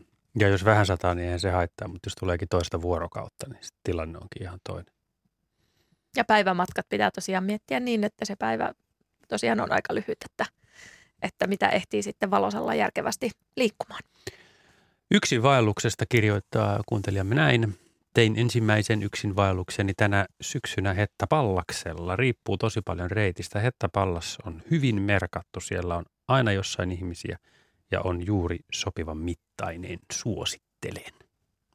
Hettäpallas yksi suosituimmista ilmeisesti näistä vaellusreiteistä. Omalla kohdalla se on kyllä jäänyt jo, mm.